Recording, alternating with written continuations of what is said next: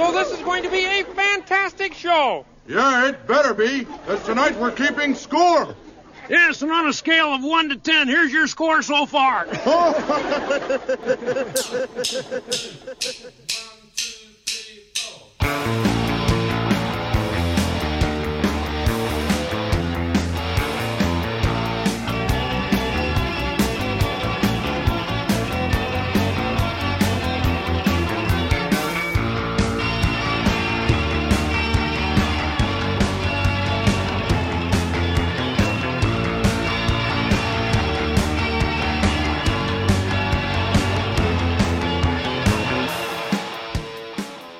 Hello, we are back. It's episode 79. And guess what? We have talked about it for so many years and so long, and people have been asking about this for so long. But this is finally the Crossing Deep Dive. We are sitting here and we are recording on Halloween.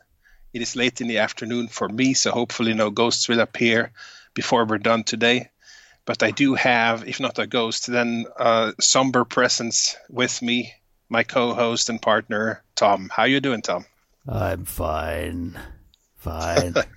Deja vu doing the crossing. Yes, exactly. Deja vu all over again. But yeah, it, sh- it should hopefully end with just that uh, brief bit of deja vu because, as you can rightly surmise, dear listeners, this would be much different than that first uh, group of episodes dealing with the crossing, which we've come to dub like more the dipping dipping the toe in the tiny little pond versus the deep dives that we have now become accustomed to, which we will commence doing today on this yes. first of an epic series. And it's kind of sad because it's it's the last the deep dive that we had to do. It was the first, and it will be the last. So definitely a full circle feeling uh, here, especially for you since you actually did the first. But I Yeah. feel like I've been along on this ride. I, I listened to, of course, that first one, and really it was a proof of concept for the for the podcast. And uh, we have had 78 episodes of training for this one here. 79, the crossing Wow, seventy eight. insane. And the last year's uh, deep dive, the drive to Damascus, where it doesn't feel like it's that long ago, but it was one year ago, and I remember it well because it was actually Wow. Halloween then as well, and I had the same friend next to me as I do now.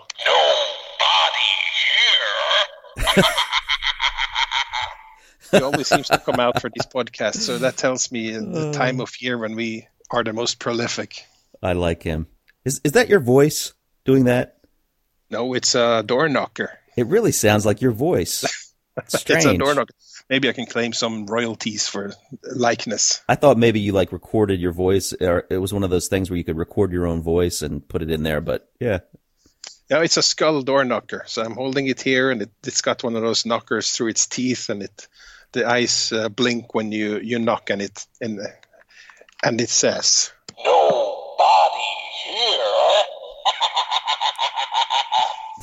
"I'm going to turn him off now." He's Nice. he's had two appearances. That's almost more than us at this point. yeah, But yeah, the crossing. It, I mean, it's um, we've known it for a long time. We were going to do it. Yet uh, when we connected today, you said those words that I've heard many times before. That man, I feel so unprepared for this.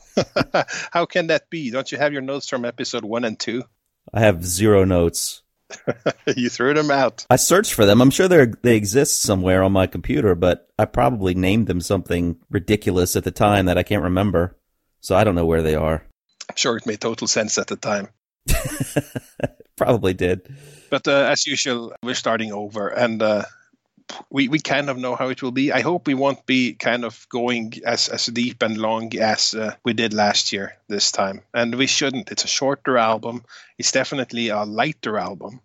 It's got a lot of positive songs, but not only. But it's a different kind of uh, bleak than uh, you see on Damascus. I would dare say. So there's a, a lot of interesting things to get into, but I, I foresee this being more a celebration of uh, of big country music and and of deep dives. Yes, I agree. I agree. Uh, It's it shouldn't be anything like uh, the driving to Damascus one, in my opinion, No, because there's there, there's something so uh, innocent and and joyous, and know, sure there are there are some dark subject. There's some dark subject matter in some of these songs, but uh, there there is. There's just this sense of adventure ahead and discovery ahead, and that's exactly what it turned out to be. Yeah, So I'm looking forward to it. it's a good one for us to end on. Yeah, without a doubt. It's the alpha and omega of deep dives. Yeah, and some people said, "I hope it's not the the, the final deep dive," but well, it's the la- it's the last album we haven't done. I don't see what we could. I mean, we could deep dive on singles, EPs, those kind of things. But yeah, you know, unless they release more albums, we can't help but make this the final deep dive of, of an album. So well, I look I look forward to, to the deep dive of the WKW album when it appears. yeah, I'm gonna give I'm gonna give every song very high marks. which means that they will have the same low mark or high mark. It mean, then it means nothing. that means that our combined ranking will be solely determined by me. No rankings allowed on that one. Oh well, well you you got a lot of good feedback on uh, on those first three songs. I I don't think I saw a, a single negative one. Oh, I did. well, yeah, I just yeah, it was it was good feedback. But I mean, I put up a poll and said like, which is your favorite song on this? Because I'm just curious, and, and somebody actually took it upon themselves to create a new entry in the poll that said, I don't like any of them. so I thought, all right, well, that's fine. Yeah. All right, the crossing. If we can ease into this, and you know, I, I like easing into these things. If we're going to look at the pure album factoids, it was recorded in May 1983 at the Manor and RAK Studios. It was released on the 15th of July the same year. Pretty quick record, pretty quick release, not a huge gap between it, like like it was back in those days. And uh, chart-wise, it uh, was number three in the UK, number four in Canada, number eight in New Zealand, number 11 in the Netherlands, 17 in Sweden, 18 in the US, and 21 in Australia. Those are the registered charts that uh, the Wikipedia entry has. And uh, being the price researcher that I am, I, I always look to Wikipedia for all my facts, at least that one. There, there's a number of versions of this album, and we're going to talk about, I think, primarily the the 10 track album, but we we might get into some of the uh, songs surrounding this era at the very end, similar to uh, Damascus. We'll see what form that would take if we do that. But uh, in addition to the initial LP release, there was a cassette release with four bonus tracks, a 1996 remaster, which I think has sort of become the new album now with four bonus tracks, and of course the 2012 2 CD deluxe edition, which also was a double vinyl for an album that is so revered and uh, a classic 1980s album, it hasn't come with a ton of editions. Really, it's uh, it's really three editions when you think about it. The, the initial one, the 96 remaster, and the 2012 remaster.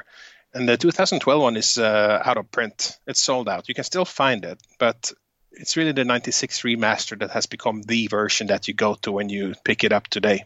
Yeah. Uh, I assume you have all of these editions.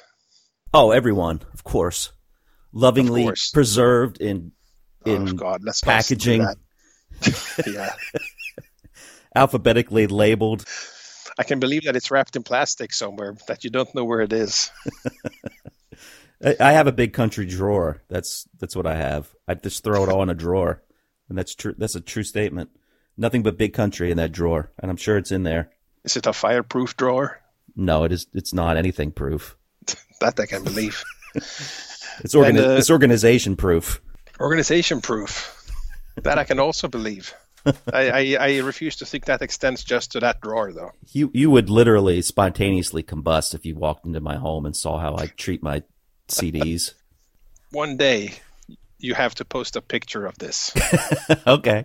and uh, no worsening up the the reality just for that photo. I want to see an accurate, disorganized collection, Tom's collection. See how it really is. See if it's as bad as, as my mental image, which I, I can't believe that it would be that bad, but we will see. but uh, to further get into this album, I have actually prepared some trivia questions. I'm going to put you on the spot. Oh, all right. So, uh, so put away all your sources, please, and uh, just do your, your mental take after living with this album for 35 years.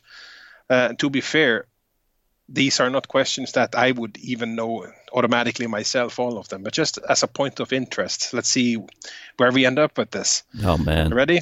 I told you I wasn't prepared, but I'll do my best. Yeah, you don't need to be prepared for this. This is sort of off the cuff from your nervous system. You know this album. So I'm going to ask you first, and uh, I'm going to give you alternatives for some of these. What is the longest song on the crossing? Is it The Storm or Porrohman? Ooh, that's a good question. Um, I'm gonna say uh, I'm gonna say the storm. The storm is 621. Porrohman is 751. Ah, see, I was gonna say Porrohman, but it seemed just too easy. Yeah, you, So I took you, a you think I throw you a curveball, right? Yeah, yeah. Uh, those two are longer by by far, but uh, how much longer Porrohman is kind of surprised me when you look at the Stark numbers. So again, this is not something I think about a lot, but we all kind of know those two songs are are it as Yeah. far as long songs. But on the other side of the chain, what is the shortest song on the crossing? And I'm going to give you the two options: A Thousand Stars or Fields of Fire. Hmm. Oh man, good lord. I'm gonna say Fields of Fire. Thousand Stars is 352. Fields of Fire is 332. Ah, thank goodness. So you got that one. Yes. They're quite a bit short. I mean, close action is the third short. Is that 415. So yeah, that's uh, those were- those are they- down there. they were very tight uh, songs. They were they really uh, they really tightened those things up, as we'll talk more about later. But uh, yeah, Yeah. they were lean and mean.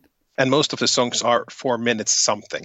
So they uh, they have that sort of nice length to most of them. They're really well manicured songs.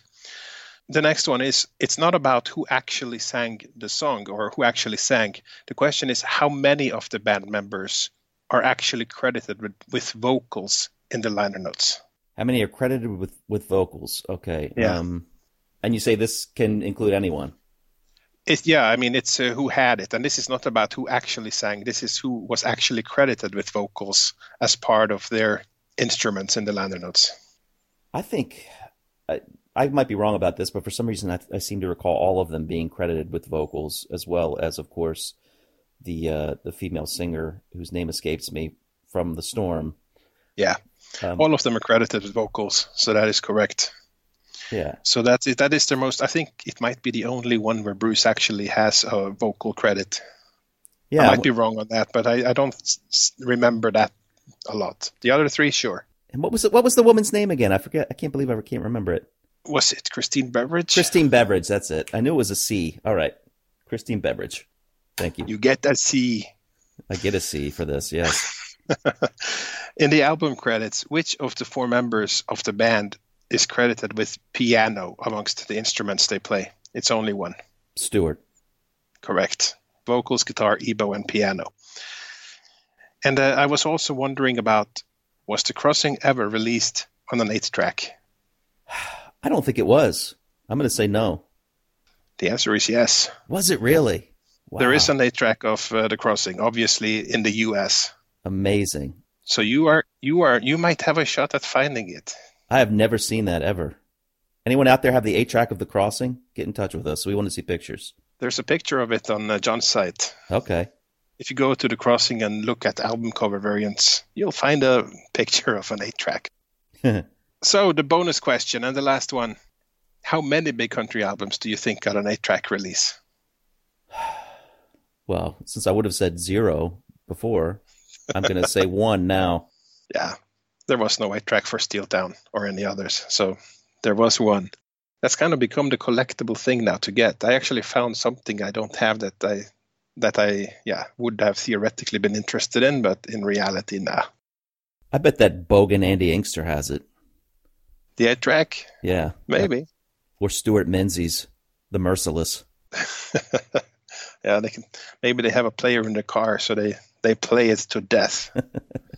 I wonder a, a little little extra question there. I wonder what song would have been cut on the eight track. You know how the eight tracks when you were playing them, they used to fade Yeah. out the song and then bring it back up, which was awful.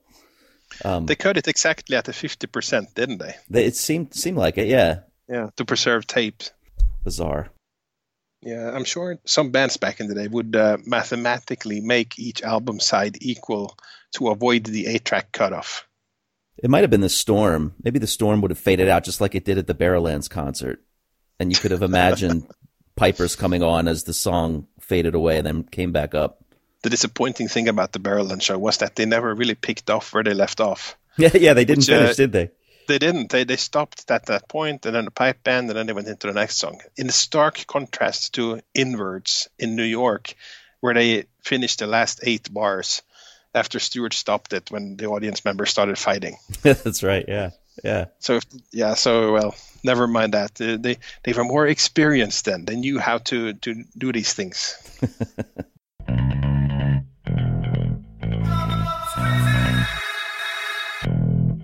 But all right, uh, there is another trivia thing we could uh, get into, and this was um, this is really a pickup from the roundtable we did many years ago. I think it was episode fifty-three. We had a roundtable for the Buffalo Skinners, and you counted the number of ha's and shahs for that album and compared it to The Crossing. And we, as we know, at least those of us who listen to that, Buffalo Skinners actually have more of them. That album has 21, and you gave us a complete breakdown of, of the Skinners. Um, do you still have those notes uh, for The Crossing? I I have them again somewhere, but I know I know that um, I do remember some of them. I know that I, I totaled seventeen for the crossing. Yeah. So the crossing had seventeen, and the most, as you might expect, was in a big country, which I think had eight. Wow. Um, eh, yeah, and of course it starts out with with with a Shah. So the the entire recorded, official recorded studio album history of Big Country begins with a Shah from Stuart Adamson, and uh, Yeah. it's very fitting. But yeah, big in a big country has eight, which might be the most ever. I can't remember. I think Winding Wind was a, was close on the heels, but I think eight is the most ever. And then um, there were a couple that had maybe four, three, a couple with zero, but uh, in a big country was the was the most.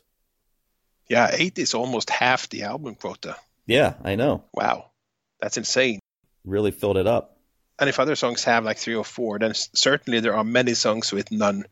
But you still kind of think of The Crossing as the Ha and Shaw album because it was so prevalent. And of course, live, it was added much more.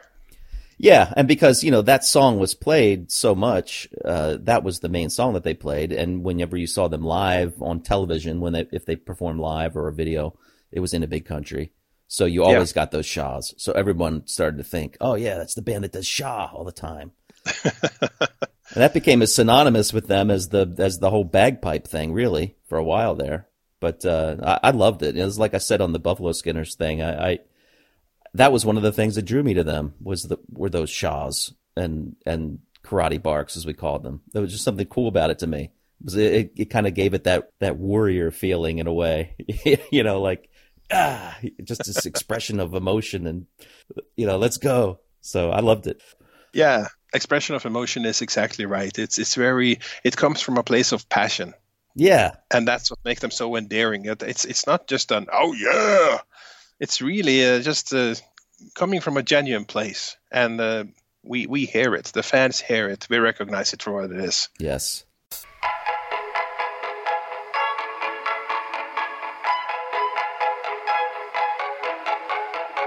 The album was released in 1983, and uh, I know you're itching to tell us what was happening in 1983. What, what were the other hits, the other albums, the other releases of that year? Yes, well, 1983, pretty interesting year in music. In fact, uh, for for most of us of a certain age, I think uh, I think this. I mean, for me, it was 1984 because Steeltown and and my love of U2 was really burgeoning at the time. Um, but that was kind of kicking in in 1983 a bit as well. But but personally speaking, I was still really pretty much a complete metalhead back then. so I was just starting to get into this new kind of music. And I think a lot of people probably feel that way who are around our age that it was around this time that a lot of that alternative type stuff was really coming to the forefront and becoming like the the music that really shaped who we would become as we grew older. But yeah, so let, let me look at the charts here. The, the charts for um, This is around the time The Crossing was released. So the top 40 singles for the week ending July 16th, 1983. Number one, Every Breath You Take by the Police, which we can all remember. Number two, Electric Avenue by Eddie Grant.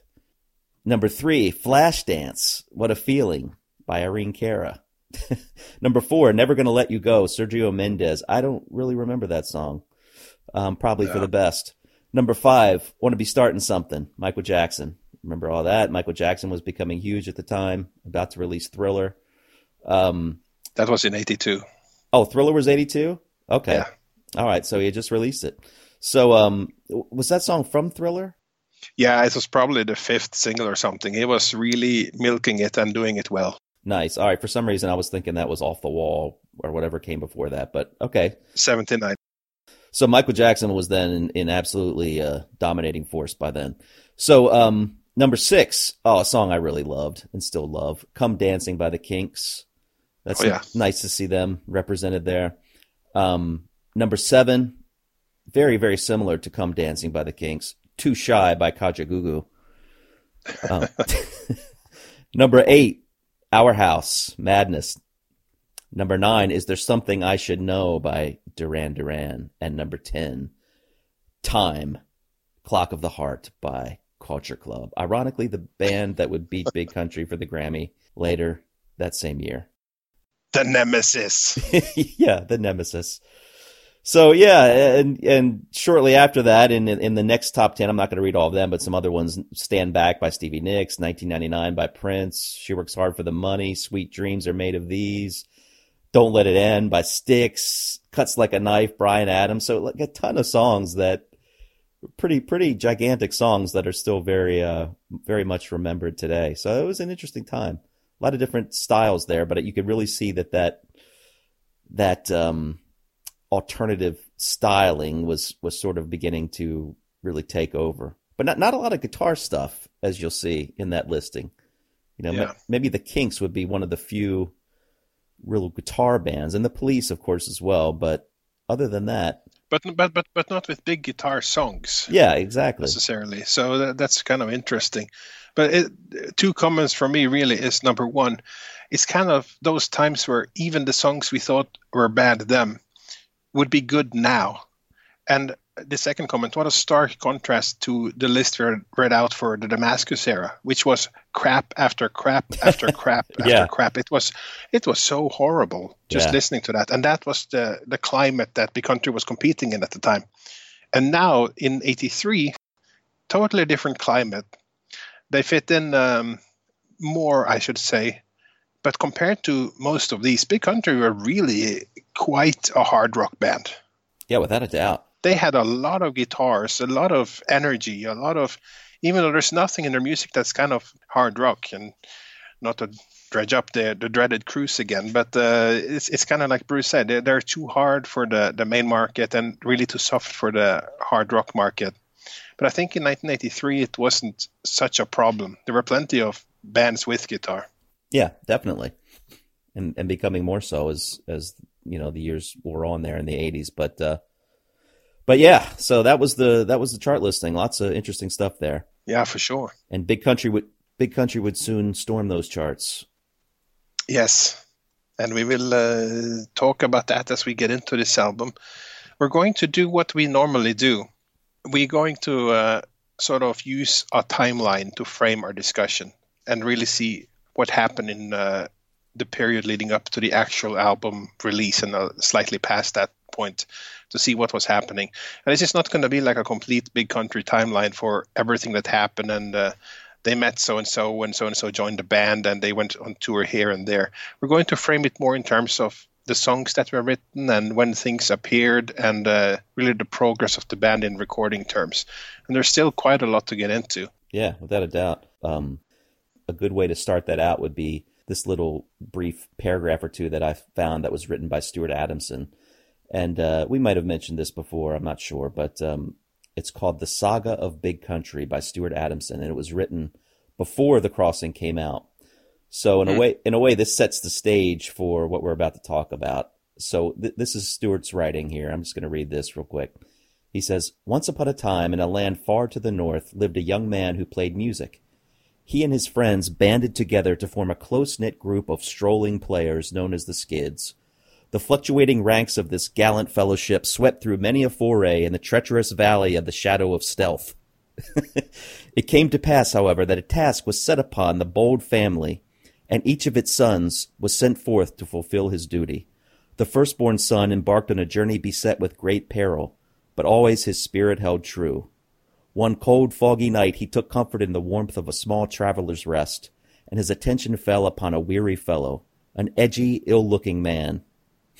Much given to gales of laughter, they struck up an immediate rapport, and so it was in time to come they discovered a big country. This was to be the land of productivity and discovery, and a place where all men could visit safely. During a fierce winter, however, a great blight fell upon the soil, and the people were much troubled by the wicked witch from the west, the demon, Elsie Cooper, who filled herself with magic potions and cast an evil spell over a once fine land. And so it was that the nation was much weakened and the populace more than halved. They were strengthened by the arrival of the nomads from the south, men who had done enough wandering to know their true goals and saw them in a big country. This led to a great coming together of cultures, which was a joy to behold, and once again the people were strong and happy. Isn't that cool? I think he must have uh, been smoking one of the spliffs from the teacher. it is very cool, though. I, am I'm, I'm wondering who this the demon Elsie Cooper is. yeah, it, is it Alice Cooper? I don't know. Well, he does figure in the story, but it's so brief that it. Well, if it was before the release of the album. Oh wait, I get it now. I totally get it. This is incredible because he says the people were much troubled by the wicked witch from the west, the demon Elsie Cooper. And rem- if you guys remember, the first version of Big Country um, was kicked off the Alice Cooper tour. And then right after that, he says, and so it was that the nation was much weakened and the populace more than halved. They got, yes. they got rid of three guys, Clive, the drummer, and the two Wishart brothers. And then he says they were strengthened by the arrival of the nomads from the south, which of course would be Bruce and Mark, or yeah. excuse me, Tony and Mark. So how cool is that? So yeah, the demon Elsie Cooper, that's Alice Cooper. That's, That's incredible. Funny. That's great. So we're just, we're just figuring this out as we read it, ladies and gentlemen. So, yeah, lots of thoughts went into this. What a clever man. That's uh, that, that's from the first uh, Country Club, isn't it? Yeah, that's from the actually that's from the second issue of the Country Club. Um, there's some other great stuff in the first one, but yeah, that that's from the second, and it's interesting because again, the album hadn't come out yet, and they're still talking about I don't want to jump over the timeline, but they're still talking about Chris Thomas producing the the full length album, and and they even say yeah. they even say in this that Heart and Soul is going to be the next single release. So interesting, right. interesting stuff. Yeah, definitely. But anyway, that's that kind of sets the stage for our timeline, and uh, I know we're going to maybe jump back a little bit before that that whole thing by Stuart is completely relevant. But um, yeah, it's it's interesting to to read that, and you can get a sense for the passion he was feeling um, for the prospects of this group that, that they had put together. Oh yeah, oh yeah, yeah that is uh, probably the most endearing thing uh, I see. Quotes from that time and how excited they all were about this and, and the music they were making. Yeah, definitely. And some of those quotes will be read over the course of this uh, these deep dives, of course. Uh, but for now, we'll go back to the beginning. Uh, for the purpose of this timeline, we go back to 1981 and the day that Stuart Adamson leaves Skids and we actually have a, a date for that, uh, the 13th of April. This date comes from Bruce Watson's old website. He used to have a website, brucewatson.net. And back then, he actually put up a timeline on that website and an exact date for when Stuart Adamson left Skids mm. during the recording at the Irina studio. And uh, only three weeks later, on that same timeline, he is listed as having teamed up with Bruce and they have started writing and recording songs at Townhill Community uh, Cañamero. I'm Bruce Watson, co-founder of Big Country with Stuart Adamson. At that point, uh, Stuart had left the Skids for whatever reason. He didn't really tell me. He just said that you know just things weren't happening. But he told me previously to that he wanted to start a band with two guitars, and um, he wanted to work with myself. And I was like overjoyed with this, you know. So we're up here in the lovely little village of Townhill and we're sitting on the steps of the Townhill Community Leisure Centre and Library which is a, a real important part of our history because this is where Stuart and I first started writing songs for The Crossing back in 1981. And it was basically every day I would come up here and we would just jam till something came out, you know. It was kind of around about the new romantic era and guitars were out of favour and synthesizers and funny haircuts. Uh, they were the order of the day. And at that point, the songs that are knocking about are Angle Park, Heart and Soul, Wake, We Could Laugh, Harvest Home, The Lost Patrol, The Crossing, and Inwards. Quite a few songs three weeks in after leaving Skids. Mm. So, uh, especially after having read uh, Richard Jobson's book, The Dismal Time of uh, the Last uh, Days of what ended up being the Joy album, and then later In Heaven, making music with Bruce, and the songs are flowing. And yep. several of these actually ended up on the crossing. So they weren't just messing about, they were actually crafting strong material that uh, pointed a way forward. And uh, these uh, songs, all produced by Stuart and uh, Bruce using a Tascam 4 track Porta Studio.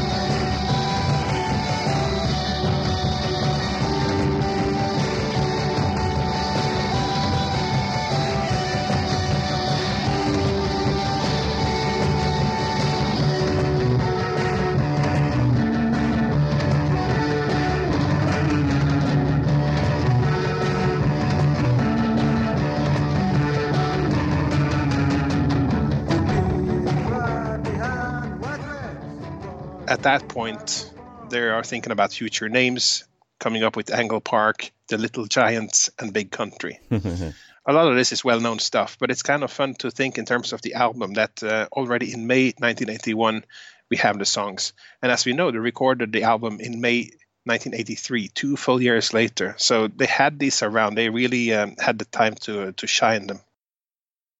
And one thing I found out recently, just uh, in the discussion of uh, future band names. Uh, this is well known to all the Scots, of course, but I'm not a Scot.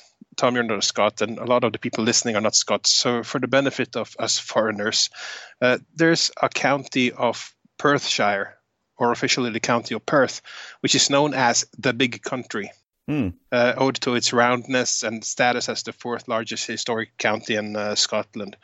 And who knows if that name was uh, hovering in the back of their minds and influence things directly or indirectly when they were referring to big country as a potential name. The landscape of that county and how it looks and how they want the music to resonate, big open space. Yeah. So it's um, if you look again at my my super research resource Wikipedia, that that region evidently has a wide variety of landscapes from rich agricultural strats in the east and high mountains uh, to the west, southern highlands basically.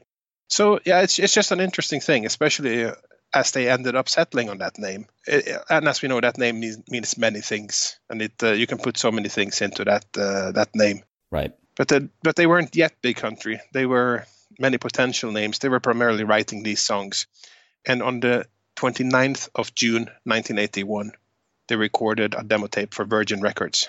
And uh, for that session, they had uh, Rick Buckler from The Jam playing drums. The songs they demoed were Heart and Soul and Angle Park. Clearly two early favorites. These were produced by John Leckie at the Townhouse Studios.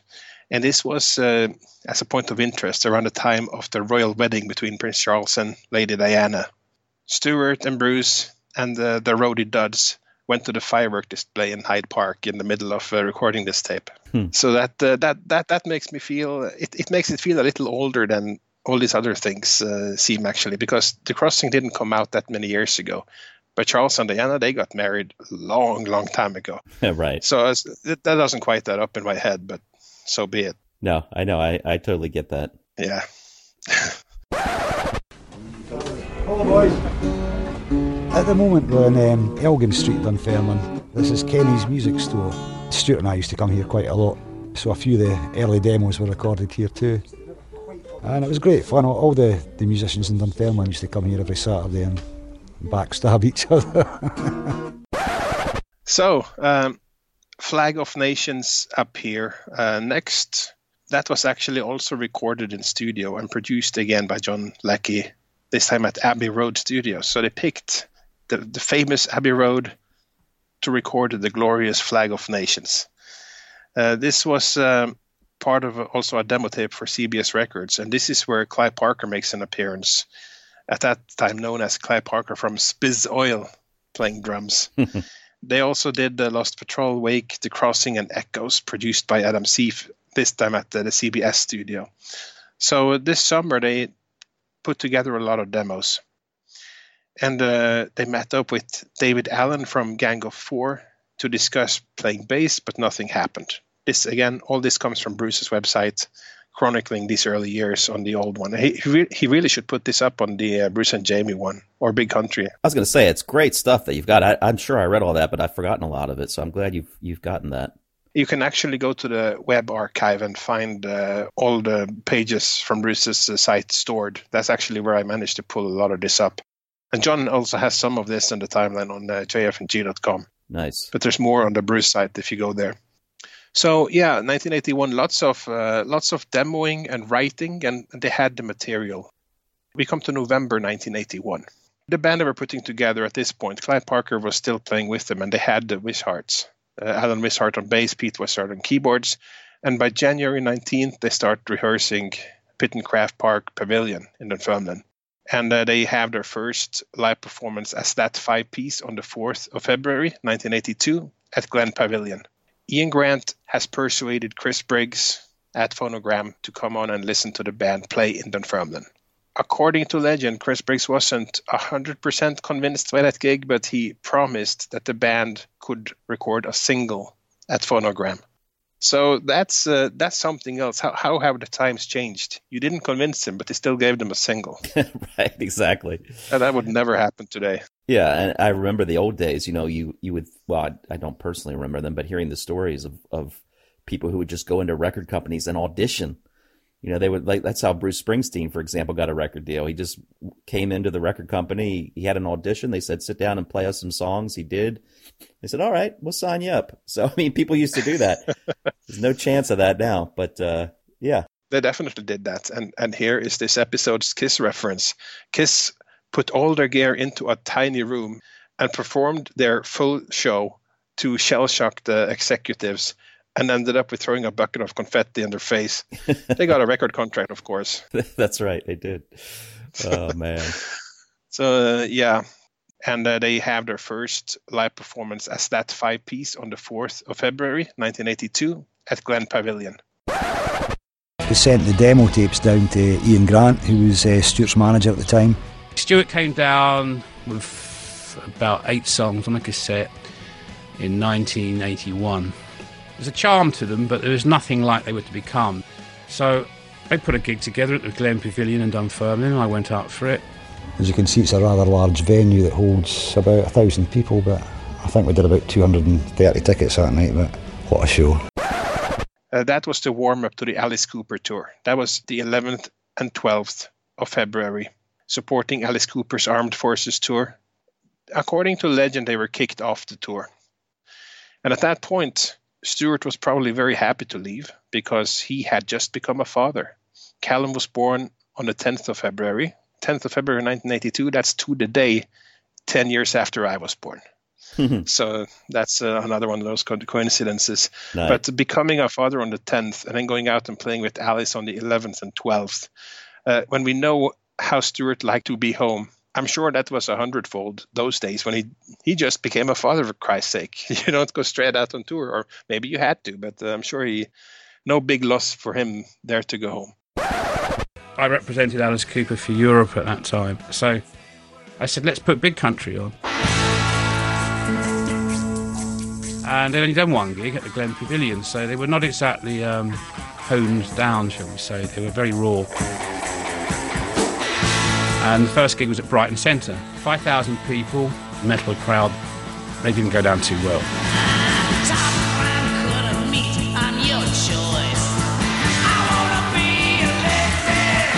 Got a phone call from the tour manager who said, Your band's off the tour. and I had then, oh my God, what am I telling Stuart? You know, because it's never good telling a band bad news, even though one has to do it. He didn't give a damn because Callum Adamson had been born the night before, so it meant that he would get home to see him that much earlier. But uh, that was, of course, the end of that original lineup. They um, they split, they did the change, and uh, Tony and Mark joins in late February. They don't spend too much time uh, before they go into the studio again. On the 9th of March, 1982, they record a demo tape for Phonogram Records. Stuart, Bruce, Mark, and Tony, their first session, and they record Heart and Soul, Close Action, and Harvest Home. And this is produced by John Brandt at Phonogram Studio.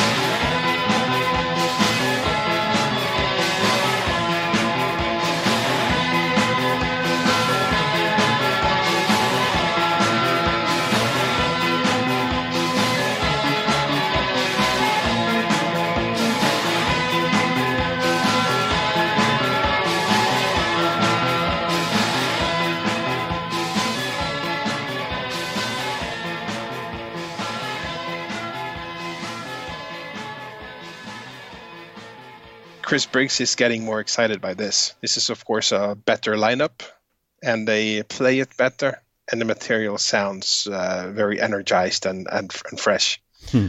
So um, so things are looking up. And in April, there's more rehearsal, there's more live gigs, and on the 12th of May, they recorded their second demo for Phonogram. This is Lost Patrol and Inwards, again hmm. produced by John Brandt at Phonogram Studios, and uh, that's enough to seal the deal on the 22nd of May, they signed the recording contract.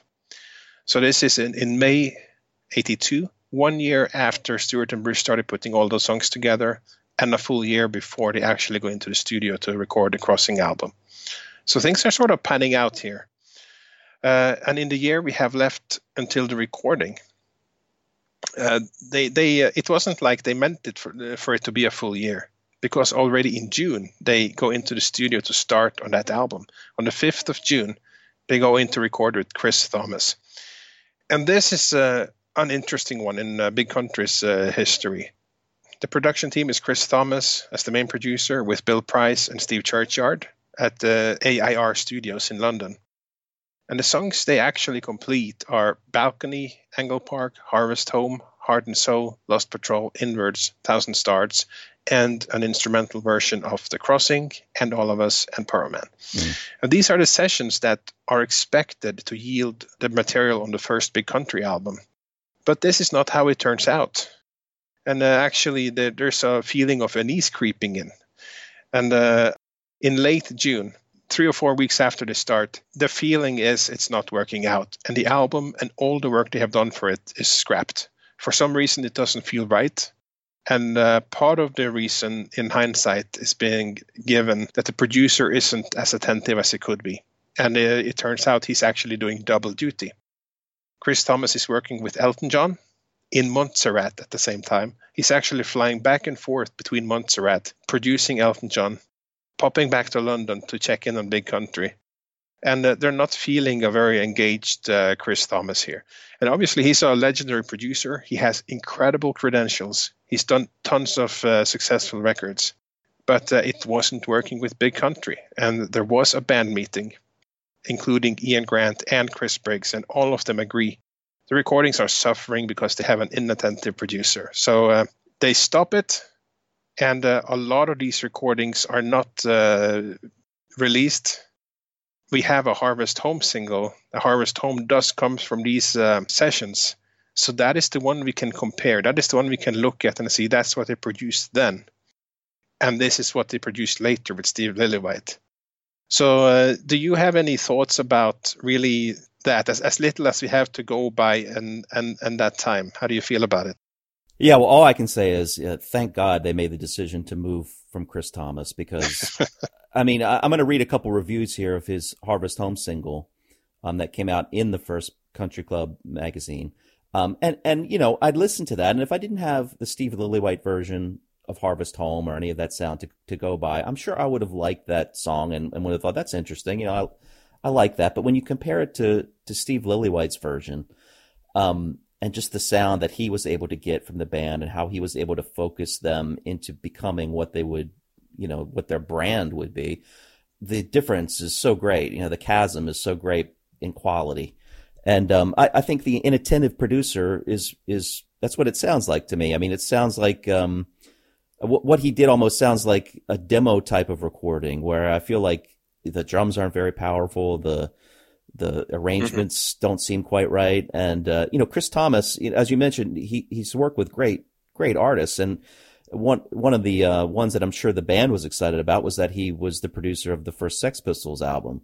So you know, he worked on that, and I, am sure that was a big influence to all those guys. So they must have been really excited that here we are working with the guy who recorded the Sex Pistols, never mind the Bollocks album, um, a classic still, and I'm sure a classic to, to Stuart and Bruce at least yeah. back then. So it must have been really disillusioning for them, but you got to give them so much credit for seeing that. I mean, they who knows what could have happened if they just went with it and said, you know, we don't really like this, but this is Chris Thomas. He must know more than us. Let's just go with it and let him finish this album. And who knows what would have happened to their, their career. I mean, would they have been as successful? Um, possibly, but you never know. You know, and my guess is that they would not have been as successful because probably we probably wouldn't have gotten the song in a big country um, because a lot of that happened through working with Steve Lillywhite. Um, you know, Stuart often talks about the moment that he heard Steve Lillywhite's uh, version of Fields of Fire and how that made it all click for him, and that wasn't happening with Chris Thomas. So, yeah, great decision on their part.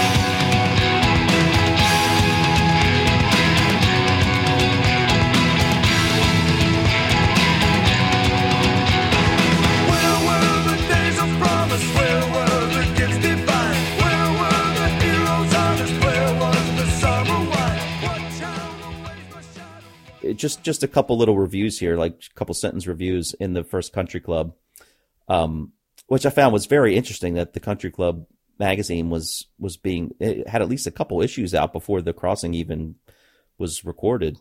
So um, they they had the Country Club divided these reviews into three um, segments. One is called the Unenlightened, and the other is called the Unsure, and then the other the inspired. So you can imagine that some of these are going to be bad and, and some of these are going to be good. But here's one. Um, this guy from uh, the NME who is always known to not like Big Country, and we get to see that they didn't even like this version of Big Country. The guy writes, I suggest that career wise, it would be to, to the big country's immense advantage to undertake a major tour of the, mu- of the more obscure Dutch bars or outlying farming communities where I am led to believe they would be highly esteemed. so that's the review of Harvest Home. Um, here's someone wrote uh, from Time Out, a London magazine. Once a skid, always a skid, and Stuart Adamson's much touted quartet sound much like his last, which means this sounds as though it was written on bagpipes. So I find that very interesting that the whole bagpipe thing was clearly hanging over Stuart's music even before Big Country. And, you know, we've talked about it mentioned in the skids, but it's, it's even being mentioned there as a negative. Um, here's so, here's the one that's in the unsure category from the record mirror. The guy writes, Stuart Adamson resurrects the guitar and drum cinema of early skids. Harvest Home has suitably poetic lyrics, plenty of riffarama, and distinct sounds of life. Unfortunately, many of these are hidden by a careless production. Now that's a guy who's who's smart, in my opinion. He could hear that, and I think that's really interesting. Yeah. Now the now the country club, you know, they were in full promotional mode, and they hadn't left Chris Thomas yet. So their response, I don't know who wrote it, but their response was, how about listening to it a second time? We wouldn't like to end up saying, I told you so now, would we? but you know what? Ironically, that writer is the one who would say, I told you so, because yeah, he's right. It was careless production. And, and as Svein just mentioned, a, a guy who wasn't really, admittedly, who, who wasn't paying as much attention as he should have been. Um, and now just to, to, to sum this up, um, just a couple of the good reviews that it got. Uh, here's something from Gary Bush- Bushell, who was always uh, in Sounds, who always wrote good things about Big Country. He says, a stunning debut from the spectacular Big Country, a band whose name will come to be synonymous with vitality and vision. Country scope and ambition. It's interesting that he, he says countries instead of big countries. Country scope and ambition are as beautifully broad as the name suggests. Just as you sow, you shall reap is one of the hook lines here. If it's true, the caring, daring big country are certain to reap popular acclaim and critical admiration. And then finally, I'll read um, from Carol Clerk from Melody Maker. And this talks about a, a gig that the band played in Glasgow, Scotland. And she writes, Music that incorporates the proud lilt of traditional folk with the assembled might of modern electrical techniques and a little of something else besides. This is a dramatic, emotional, and dynamic blend that's irresistibly unique and seductive and breathtaking. Mm. So again, I think that's very insightful from Carol Clerk, who, you know, in later years of of Stuart, he was always talking about how he wanted to write folk music with loud guitars, and she picked up on that immediately. The proud lilt of traditional folk with the assembled might of modern electrical techniques. So anyway, from the very beginning with that Harvest Home single, it was getting mixed reviews, and some great, some bad, some in the middle. But uh, I think we can all agree, and I've never, I've never once heard one person. I'm sure there's going to be that one person out there who says the Chris Thomas version was the best, man. It should, should have never left Chris Thomas. Know, there's always that guy out there. So if that's you, just you know, just shut up, because Steve, Steve Lillywhite was clearly superior, and um, I'm glad they moved ahead. So yeah, he was. I, I, will have to say that I, I got my uh, head on the single version in the 90s after living with uh, the uh, Steve Lillywhite one for a long time. Oh, interesting. And, and there were a few weeks then where I absolutely loved the different take because it was just so different. But that's just the the freshness of the take. Sure, you know, sure. over, over time you realize really what the best one is.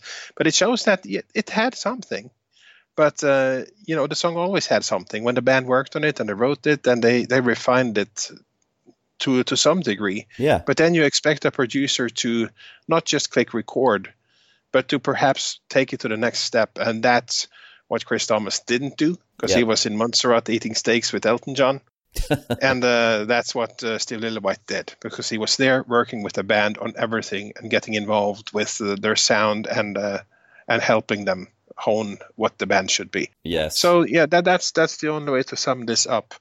And and like you said, to have the balls to to pull this, um, right o- obviously with the help of Chris Briggs and uh, Ian Grant, they they were on the same page.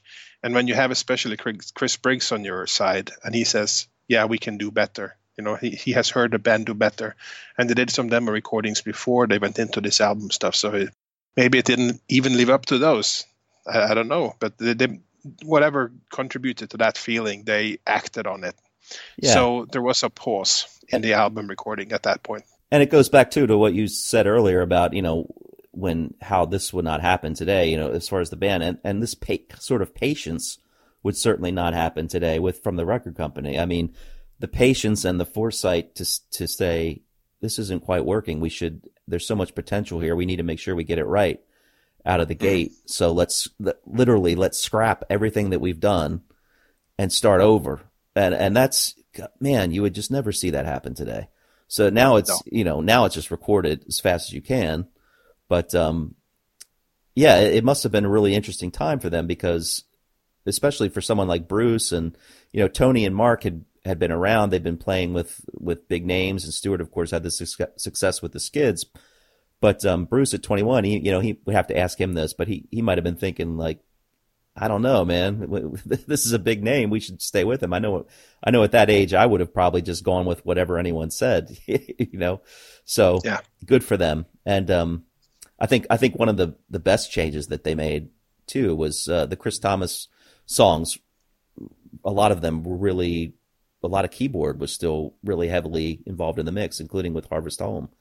And Yes. it kind of harkened back to some of the skids stuff, like um, Yankee Dollar, and where it worked great for the skids, but I didn't think it really worked for Big Country, and it, it made it made them sound too much like the skids in in a way. So um, yeah, Lillywhite was really able to take that and say, let's not do the keyboards and let's just make a guitar, and he gave them that that sound. So yeah, Indeed, yes. And uh, we'll end this uh, the saga of the scrapped sessions with a quote, and uh, this is in the Allan Glen book, where he writes. Thomas was regularly escaping the smog of London for the blue skies of Montserrat to work on Elton John's latest opus, which caused frustration in the studio and at the label. It wasn't working out, explained Watson. As a band, we were still finding our way around the studio. So we weren't that confident about saying how we felt. Mm. Also, with Chris working with Elton John and Montserrat, there was a lack of cohesion to the whole project. So, yeah, in the end, they scrapped it and they um, moved on, but not immediately. Because uh, as we'll see as we continue this uh, this timeline, this was June, and uh, in July and August they uh, spent the time probably still honing their craft. They played a few gigs, and it's worth mentioning that in August they played some gigs in uh, the U.S. in New York, including at the, the Peppermint Lounge, which is one of the early uh, videos that we have from that time, which was sold on the Big Country site uh, at some point. and I think it's a bonus on one of the DVDs, the whole Peppermint uh, Lounge gig. yeah, yeah. It's it's a great show. I mean, it's really fun to watch and, and see them playing that stuff. Um, Yeah, before it's been recorded and during that period. And funnily enough, they also played um, they also played at the 930 Club in Washington D.C. Uh, right after that. So yeah, that, which is where I saw them in, at the. Actually, no, I didn't see them. I saw them at somewhere else in Washington D.C. at the Buffalo Skinners tour. But uh, yeah, on Halloween. on So Halloween. That's ha- right. You have an anniversary today, don't you? That's right. Exactly. Yeah, exactly. I'm glad you brought that up. How did that slip my mind? But yes, man, what was it like? Uh, 25, 25 years ago. years ago. It seems just like 25 years ago, as the Oh, song man. says. 25 is a big one, isn't it? It's crazy. Yeah. Wow, that's the first time I saw Big Country on Halloween. Buffalo Skinners 25 tour years ago today. at the Bayou. And uh, yep, I remember they came out and they said, Happy Halloween. As you can see, we've come dressed as Big Country. Great, greatest opening line ever. And then launched into All Go Together. But uh, anyway. Exactly.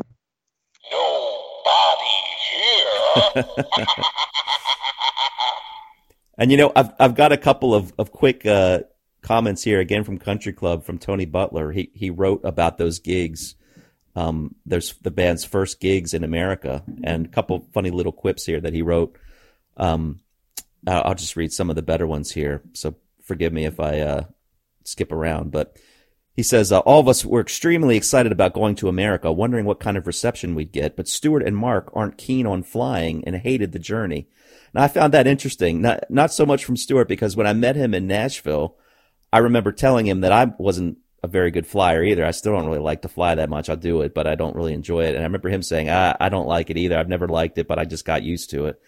But Mark, I'm surprised about because I thought that he was like a huge, uh, big into aircrafts and, and figuring out how they worked. And wasn't his dad involved in that somehow? But anyway, so he says, after six hours flying came the first glimpse of New York. It was midnight in the UK, but only 7 p.m. in the States. After the, after the formalities of customs and so on, we were greeted by our radiant but knackered manager, Ian Grant. Then we were badgered by taxi drivers who didn't, didn't seem to understand the word no. Then we were whisked down the freeway toward Midtown Manhattan. Our cab was a huge Cadillac with the best sound system I've ever heard in a car. After half an hour, we realized we were being taken the wrong way around, and the Spanish cabbie tried to charge us $45 instead of 30 when we got to our hotel. Um, then he talks about Friday. They go do a sound check. They have a day to explore. He said, uh, on the way to the gig, we stood outside the hotel and tried to catch a couple of real yellow cabs. First time they'd seen them. They're brilliant. They're so hideous and uncomfortable. Exactly as I imagined them. About a mile going downtown on Fifth Avenue was the Peppermint Lounge. It's quite an impressive club on three floors with video monitors, so you can watch the band playing from anywhere, and during changeovers they show promo videos. we met the members for the first time since our arrival, and after a sound check, went back to the hotel where I caught some American TV. The quiz programs are hilarious. The adverts are cheap. Channel 5 News devoted 15 minutes to Joe Jackson, who was in town, and 5 minutes to the rest of the news, including the 17 murders that took place in the Midtown on our first day in New York. At 12:15, we arrived back at the Peppermint Lounge for our American debut. The gig passed without major hitches, and the New Yorkers seemed to go a little apeshit over the group. After the après gig, pleasantries were involved. Or I'm sorry, pleasant. After the after the gig pleasantries, we avoided the herpes carriers and went back to the hotel for a large nightcap. it looked like the U.S. was going to like Big Country. Then on Saturday, he says, everyone went in different directions. Bruce went to Greenwich Village. Mark and Stuart went to Central Park and watched the local Saturday League baseball games, which by all accounts were hilarious. I met up with a family friend called Steve who took me around the city, including 42nd Street, which is like Soho, but 10 times worse, and Chinatown, which is like the one in London. The gig was going well again on our second night when, during the final number, Mark's floor tom tom fell on his leg, making it impossible to play properly. He promptly stopped the song, threw the drum stage left. Stuart announced this was a well rehearsed part of the song. Five seconds silence, then we were back into the song. What a great gig. And then he talks about the trip to the 930 Club in Washington, D.C. He said, We shared the minibus with the members who were, who were playing with them. We had, which had its hysterical moments. I was a bit disappointed with Washington. The White House wasn't as big as I thought it might be. And the outskirts of town where the 930 Club was sitting weren't very embracing either. Uh, he's right about that. That, that club was in a pretty bad neighborhood. The two sets we played that night were the best of an ever increasing tightness and solidness of the group, and the audience's enthusiastic response was confirmation enough. We stayed at the Iwo, Iwo Hotel in Washington, and driving back to New York the next day, we caught a glimpse of the famous monument of the same name, which we think is on some famous group's record sleeve. And uh, he says that He ends up by saying, um, "We were sad to be leaving, but glad to be going home." That was the general consensus of opinion. But as we were sitting in the airport bar waiting for our flight to be called, we reflected on the experience and looked forward to the next adventure. So once again, we get this whole sense of adventure that's that's enveloping the band at this time. You know, a lot of them, first time they've been in New York. Some of them, the first time they've been to America, and yeah, they're seeing it all start for them. So an exciting time. That was the mood in the band at the time. So they're they're bottling it up. I think all the stuff that happened going to America, all the other things that we're going to talk about, when they finally did go into the studio, they had that much more fire in their arsenal because of all these things and positive get go. So maybe it, it, maybe it was for the best. Maybe even if they went back with Chris Thomas, it would have sounded better just because of that. But yeah, could have been. Thankfully, they didn't.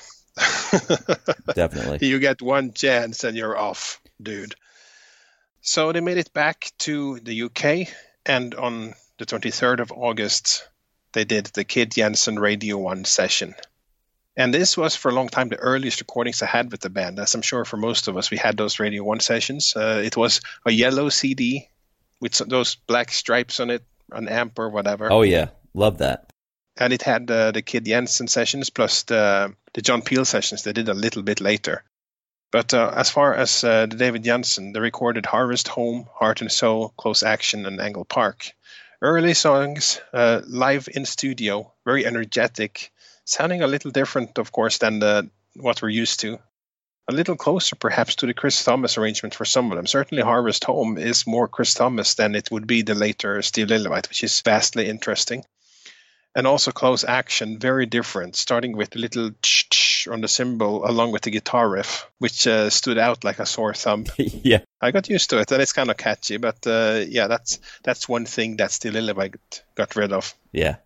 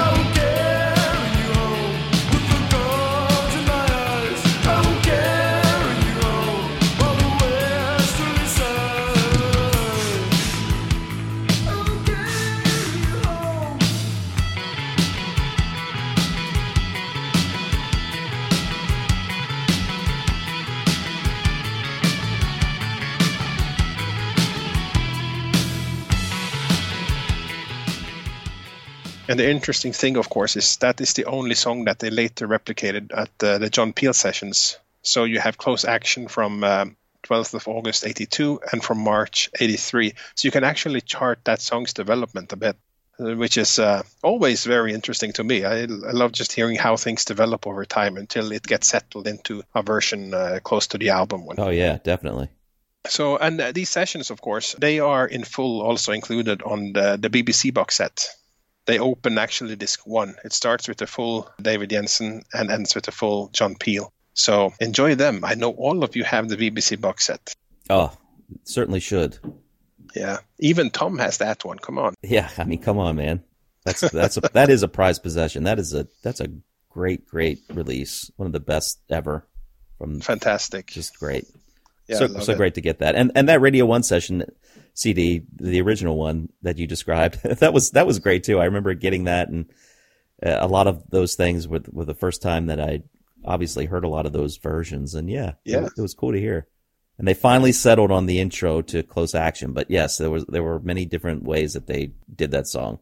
Mm, yeah. And uh, incidentally, also later that month, we're still in August uh, '82.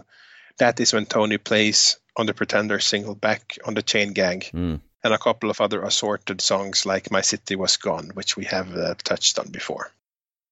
In September, they do more gigs before going into the studio on the 20th of September, once again recording demos, trying to improve on what they have, trying to uh, find a final take. This time they do Fields of Fire, Chance, Ring Out Bells, and Thousand Stars. Mm. I think this is actually the first time that uh, Chance is recorded. So new songs are popping up all the time, and Chance uh, is a big song for Big Country. It was one of the singles they went for eventually. So yeah, it's uh, obviously the longer you take before you actually go out and do the album sessions, uh, you have a potentially larger pool of songs, and they definitely benefited from that. And you already mentioned uh, "In a Big Country," which I'm sure is uh, if not the last song, I think it is the last song that they wrote pretty close to it, if not. Well, it's funny you lead me into something I was going to read, uh, but this is the perfect time to read it because another another little country club bite here from the third issue of Country Club, where they say recording update, and this is after the the Fields of Fire single had been released, so we might be jumping ahead just a bit, but he's but they say a brand new song, title not yet released, will be the follow up single to Fields of Fire, issued around the end of April or beginning of May. You won't have heard it in the live set, so keep your ears and eyes peeled for the first radio play or a release date in the music press. It is being produced by Steve Lillywhite, who also produced Fields of Fire. He's re- recently had a number one album with War by by U2 and has also worked with Joan Armatrading. And then they say later, in the last issue, we said Chris Thomas will be producing the album, but for various reasons, this was not possible. The band is certainly very happy with Steve. So there you go. I, I think that's the very first mention of uh, what would be in a big country. So uh, that's that's really mm. cool. That that, that kind of gives me a little bit of chills reading that because it's it's such it's got so much uh, historicity associated with it. Especially when they say you won't have heard it in the live set, so keep your ears and eyes open or peeled. but of course, here on after, you'll always hear it. Yeah, and it's funny, like they hadn't even played it live, and it was brand new, and yet they knew that it was going to be the next single. So they knew they yeah. knew the. But I'm jumping ahead of us of ourselves. But uh, anyway. Yeah, but but of course they knew. I mean, sometimes you just know. Right. Sometimes you just sit on something that is just right and it feels right and, and you got it and you know you have it and you're itching to throw it out there and of course it's going to be the new single the music history is littered with examples of they will say that's a hit that's right and they just know it and that song was a hit yeah and it made steve lillywhite cry so anything that makes steve lillywhite cry you know is gold I wish they had written something that made uh, Peter Wolf cry. but instead, he made everyone else cry. I was just going to say. yes. Yeah. Well, given a choice, I'd, I'd, I'd, send it. I'd send tears in that direction. But anyway, that takes us to the 17th of September, the actual release of the Harvest Home single, and we already covered some of the press write-ups on on that one. So we'll just wrap up this one with uh, it was number 91 in the UK charts obviously a massive disappointment. Yeah. Wasn't what they expected, wasn't what they hoped for. But they already kind of knew that this wasn't the optimal. And that leads to question why did they throw something out? I, I, guess they felt they had to do something because the band had been going for a while at this point, nine months into actually the recording contract. Yes, yes, and I, I missed that. But was that so? Was the single released after they decided to not work with Chris Thomas anymore? Yes. Okay. It was re- September 17th, it was released, and that's seven months after they wrote the recording contract. So maybe they felt they had to. You're right. That is really interesting, though. Yeah, maybe that's what it was that they that they wanted to get something out there. But in a way, that sort of goes against their whole reason for for dumping Chris Thomas to begin with. You know, get it right before we put anything out. Yeah, they might have felt that was the best one they had, and that it was uh, workable in the state they had. I don't know. That that's pure speculation. But they had that one, and on the seven inch they had um, balcony on the B side. Mm-hmm. On the twelve inch they had balcony and flag of nation on the B side. So a bit of quirky B sides for, for the band as well. Yeah. So, um, but ninety one isn't a good uh, result. I mean, even even fragile thing with the Folds fiasco did better than that. Yeah, right. Yeah. Exactly. So it, this this did worse than the Folds fiasco. And I'm sure that was validation for their decision, you know, to not continue to work with Chris Thomas. But um, yeah, yes, but I, I doubt they were sitting there going, "Yes, we proved our point." Right, this right. Is, because, it's kind of uh, tricky. Yeah, because a lot of times, you know, and again, and especially we're comparing yesteryear to today, but like today, if you fail immediately, you're you failed forever. You know, you're not going to get another chance. And and it was maybe somewhat like that back then, you know, but um, people had more patience. But yeah, so it was kind of risky to release something that was not going to chart because that's the first impression that that radio would get and the industry would get. Oh, this big country, uh, their first single failed on the charts. Why should we play the second one? So, yeah. um, yeah, it's it's an interesting move. I never. It's funny because I never really put that together until now that that that was released after they decided that Chris Thomas wasn't right for them. Yes, that would be an interesting question to ask someone. Oh, very interesting. I suspect they needed product in the shelves. Uh, they were getting uh, word out. People were noticing them, and they didn't have a single out even. Yeah. So at least this gave them one piece of product that people could pick up. And I think the fact that uh, Chris Briggs supported them and supported their withdrawal of the sessions kind of uh, it was in the cards that there would be a better session.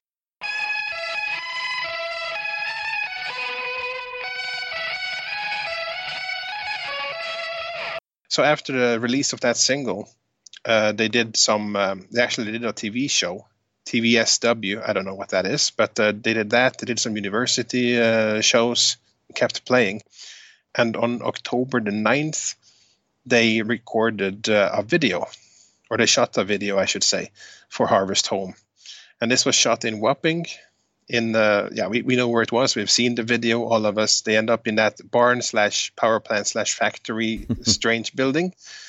Uh, and uh, there are two versions of this video. The first shot matches the chris thomas version but as soon as they got the Steve Lillywhite version of Harvest Home, the video was re-edited to fit that version, and that would be the version from there on out. So there are two versions, and they are slightly different in their edits. So if you're super keen, which I can't imagine anyone listening to this thing is super keen about Big Country, it might be worth checking out uh, those those videos and seeing both versions. Definitely. In uh, October, they went on uh, a tour of Scotland. They played ten shows in twelve days and then in November they played uh, England six shows. So massive tour. This is still a band with no album out. They have one single at this point, so there's no physical product, which actually meant a lot those days, where you could actually have a substantial income if you had a physical product and uh, an audience wanting to pick it up. In December, they support the Jam. These are high-profile gigs at Wembley Arena. It's five shows of their Dig the New Breed tour. So um, five nights supporting the Jam. Good fit, I should think. Yeah. And uh, at the end of the year, they close out on December 16th with an appearance on TV on Whatever You Want, where they play Angle Park, Heart and Soul, and Lost Patrol. Let me just jump in there real quick. Um, I, have got a couple words from Stuart on the Jam shows, and uh, just wanted, oh, good. just wanted to read those real quick. Interesting thoughts from Stuart on playing with, with uh, that that jam show, those jam shows too, were the final shows for the band at the time, and uh, Big Country was invited to open for them, and this was the the Jam's farewell show at at Wembley, the last one. And Stuart wrote something in the Country Club about that experience, and it's interesting to hear him talk about giant stadium shows at this point in his career and um, what he thought about it. But this would just give you a little more sense of, of, of that show. And he says, To me, places the size of Wembley are not the ideal situation for a group and their fans to say thanks to each other. I have a lot of respect and admiration for what Paul Weller and Bruce and Rick have done and totally agree with a lot of Paul's ideas on rock and roll. Anyway, it went like this. We would come on stage, unable to see the people at the back of the hall, a hundred yards away at least, and try to involve everyone who had never heard us, but it's hard to treat people with respect from both sides in that situation. As we were playing, you could feel the sound being swallowed up by the demon god aircraft carrier. we played, and a lot of people seemed to appreciate what we did. Best songs seemed to be Angle Park, Close Action, Porrohman, and Fields of Fire. We did no encores, partly because it wasn't our gig, and partly because we didn't feel the situation was right. These weren't our people, but the jams. I have seen the jam a few times since they began, but have never heard them sound so emotional on stage for about three years. The crowd were great, and the band let no one down. The sound was abysmal most of the time, especially at the back of the hall, but that wasn't important. This was the climax of a group, and it was very moving to know they would be splitting up afterwards and not allow themselves to be taken for granted. Um, and then he says, uh, the highlights for me were Boy About Town, Pretty Green, Ghosts, Move On Up, Dreams of Children, Bruce and Paul sharing microphones when Paul's went faulty, Paul wrecking his guitar in sheer passion, and the crowd. I just don't think it should have been Wembley. Cheers, Stuart Adamson.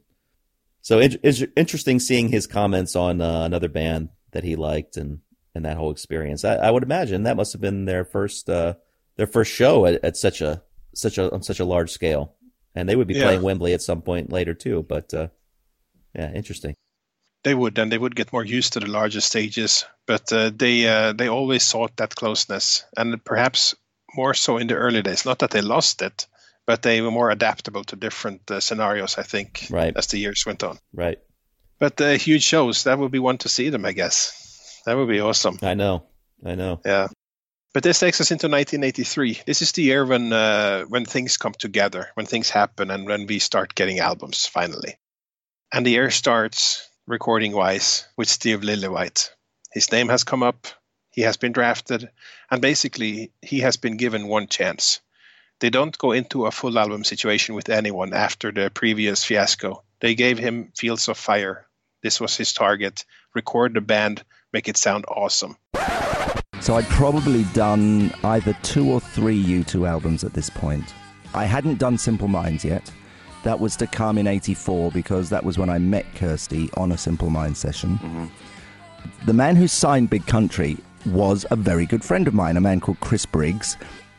And they had gone into the studio with a very well known producer, uh, a man called Chris Thomas, who had worked with the Sex Pistols, Pink Floyd, had even done some Beatles stuff back in the day. Uh, is a fantastic record producer. But you can put the best studio with the best band, with the best producer, and not come out with the best record. And the results, to be honest, were not what Chris Briggs wanted for his uh, for his new signing. Yeah. So he called me up and said, "Steve, look, we've got this band. There's something about them that I really love, but the recordings just sound sort of flat. Can you go in and do a single with them?" So I said, "Sure, you know." and we went in and we just did one song. We did Fields of Fire. So Steve uh, got into this, and uh, you're not the only one with quotes. I have a couple of quotes from uh, Steve Lillywhite. Nice. And maybe maybe you have the same ones. You seem to uh, to be on the money with your quotes today. Actually, awesome. I, have got no, I've got no Steve Lillywhite quotes. So uh, yeah. All right. Go for it. Well, it was very interesting because he had just finished recording U2's breakthrough album War and uh, when you look at what he did in 1983, he actually had uh, three albums out, three huge albums, not just War and The Crossing, but also he did the last great Simple Minds album, Sparkle in the Rain, in that order. War, The Crossing, Sparkle in the Rain. Three albums that really defined the big music of the 80s. Mm. So that, that that's a track record for you right there. And that's also a man hitting his uh, stride. Boy, I'll say and he was uh, reminded of this in an interview. And uh, even he was very surprised when it was laid out like that. And he just said wow i was good in those days. With with that track record I, I, you're allowed to say that i think. Without a doubt. Yeah without a doubt. So um, yeah this was a man that um, unlike chris thomas didn't have the same career behind him he had definitely hits, but they were more things he had done very recently or even then at the point in time.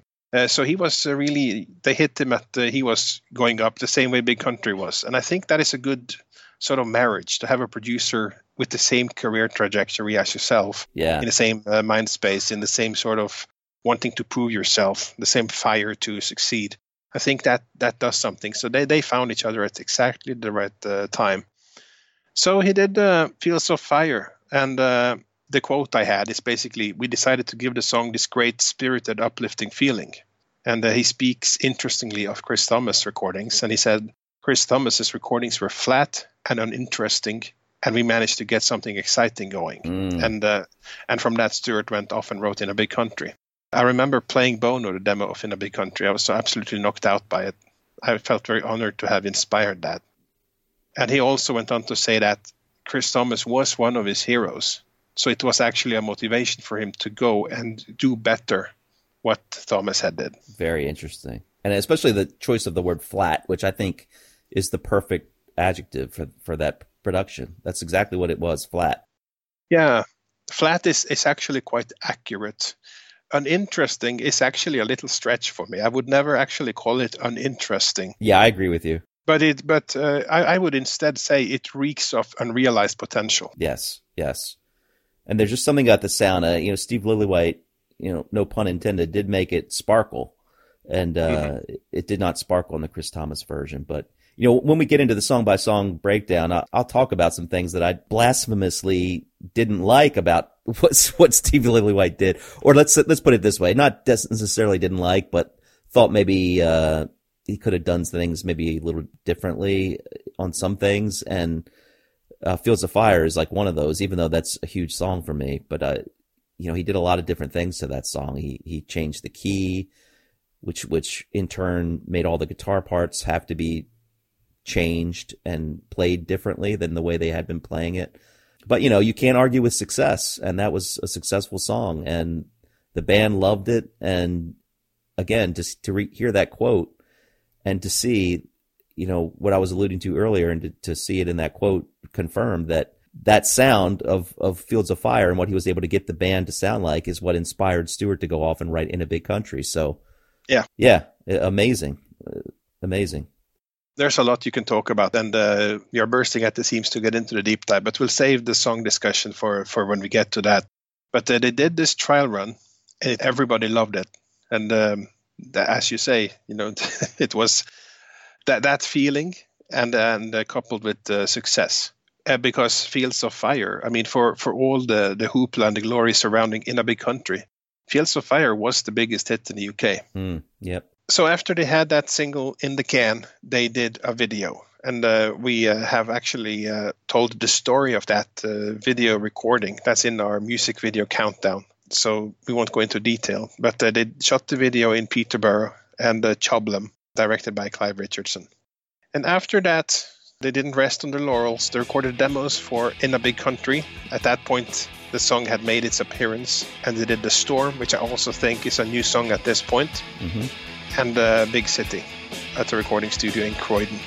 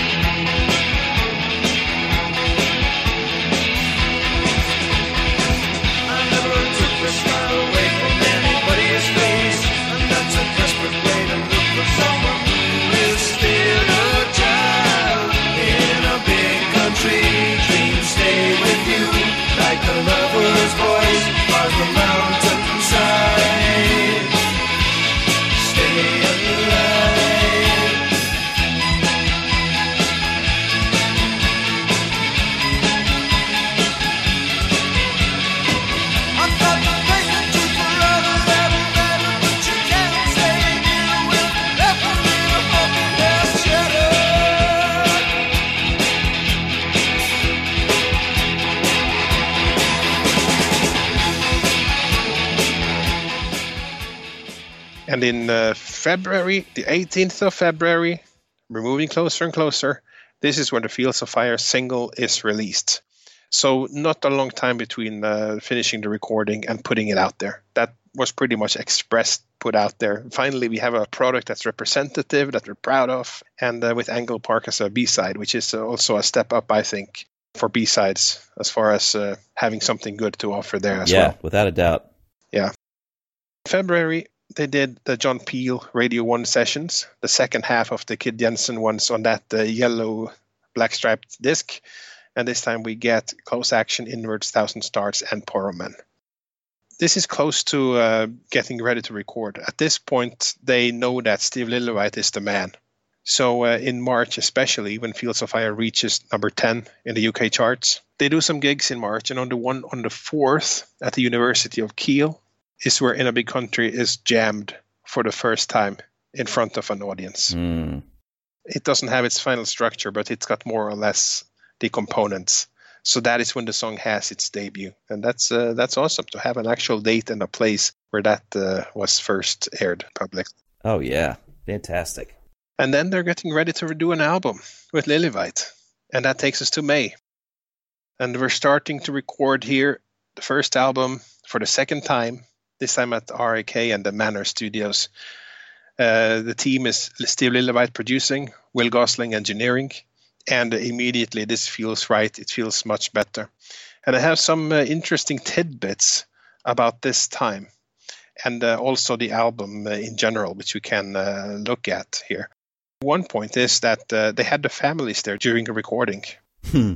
I think I, I can't recall if they did that other times. They certainly didn't for Steeltown in Sweden. But uh, at the Manor Recording Studios in the heart of Oxfordshire countryside, I have a quote from Playboy magazine 1984, provided by our lovable Bogan Andy Inkster, who has a complete Playboy collection. There is no beauty here, just the stench of swine and beer. And the quote says At the Manor Recording Studios in the heart of the Oxfordshire countryside, where they're working on their debut album, the atmosphere is comfortable and relaxed. Staying with them are Stuart's wife Sandra, their toddler son, and Tony's pregnant girlfriend Jackie. Hmm. I'm beginning to realize that you don't see much of home life when you're in a successful band, admits Tony. I know if I get carried away by it all, my family will suffer, and I don't want that to happen. So recording here with them really helps me keep my feet on the ground.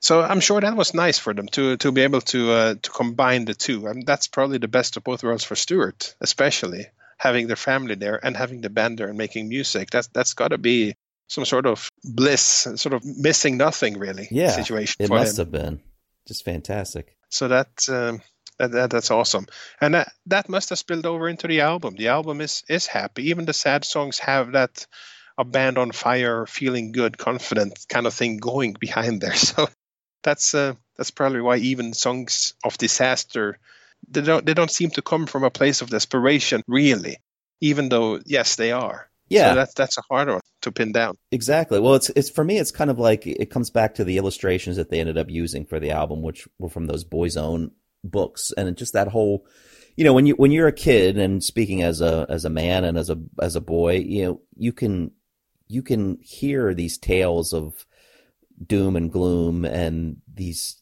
things that have darkness in them, but being young and innocent, you're excited by it and you just somehow know in your head that it's all going to be okay or it's all going to work out or the hero's going to come across the hill to save the day.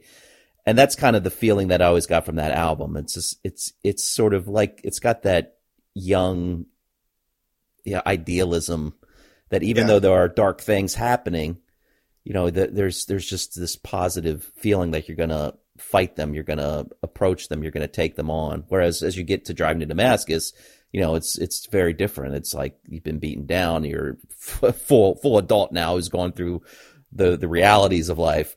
But um, you know, in this first one, even though there were dark things there, they they did have that sort of boy's own feel to even the songs, not just the illustrations, Yeah, where it was like a story that was exciting and you knew it was going to work out somehow.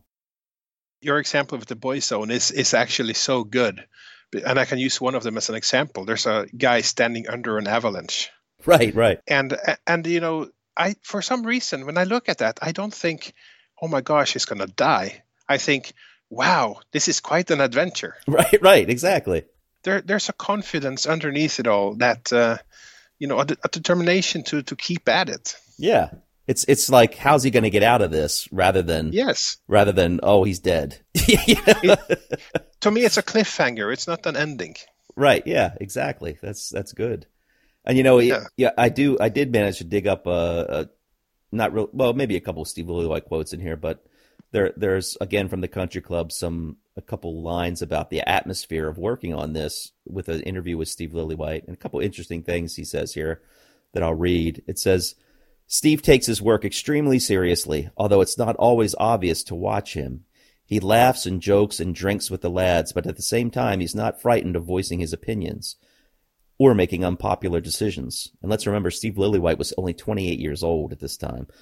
So he explained, I'm not a dictator, and I like quite a loose atmosphere in the studio. If people are enjoying themselves, they are going to perform better. I have to make sure I'm able to get on with the band before I work with them because I want to make a good job of it. My job is to bring out what is inside them, and when I first meet a band, I'll go through each member individually and work out their weak points. It may not be anything to do with music. One person might be nervous and unsure of themselves, and another may have a lot of good ideas but find it hard to express them. In that way, I'm a bit like a psychiatrist because I have to decide how best to treat the individual. When he was first approached to produce Big Country, Steve admits he was dubious about the strength of Stuart's voice, but he's now convinced he's a good frontman. Steve said, I did like the experience of the rhythm section. A lot of Tony and Mark's expertise is lost at a gig, so I was keen to work with them, and I'm very much into guitars at the moment. I reckon a lot of bands have overdosed on synthesizers. Big Country proved that guitars can be modern and vital to the music scene. He first worked on the Fields of Fire single and built up a good relationship with the band. Steve added, The single went well, so I suggested we go in and make a killer of an album together. Now the crossing is complete. Steve probably won't listen to it for months. I do tend to get paranoid after finishing an album, he says. I can't listen to it without picking holes. So, yeah, interesting mm-hmm. insight of how he worked and sort of what he thought. And I'd, I, I always heard that before, that he was skeptical of Stuart's voice, and I think other people were as well, because it's such a different voice than the traditional rock star voice. But Yeah. um, yeah, it's it's great that once again, you know, instead of instead of just saying no, this guy can't sing, he he doesn't have the the quote unquote stereotypical voice. We need someone else. Instead of doing that, they work with him. They said, let's work with the guy. He's writing great lyrics. He's writing great songs. Let's find you know a way to to get this into the into the sound. And they they did a great job with him. And you know his voice never was st- stereotypical rock voice or the traditional rock voice, but it's something that was so unique and and loved by all of us. And uh, thankfully, they took Yeah. the time to work with that and didn't just throw it to the side. So I can understand initial skepticism a little bit because uh, when you think back at those times, Stuart was known as a guitar player in a different band, right, and suddenly there was a new project where the guitar player was uh, stepping up to take on vocal duties. Uh, as a producer, you're always a little wary of that. We, of course, have the, the benefit of knowing exactly what Stuart can do. And uh, as uh, you, you read yourself, once uh, Lillywhite found out, he was comfortable as well. So I just see it as, a, as an initial, uh, here comes another guitarist, would be frontman type thing. yeah, yeah, but it but but it wasn't like that at all and uh, i'm sure stuart would be the first to be aware of uh, whatever weaknesses he would have had as a singer and or frontman yeah, definitely. but it worked out well and uh, that that's a given at this point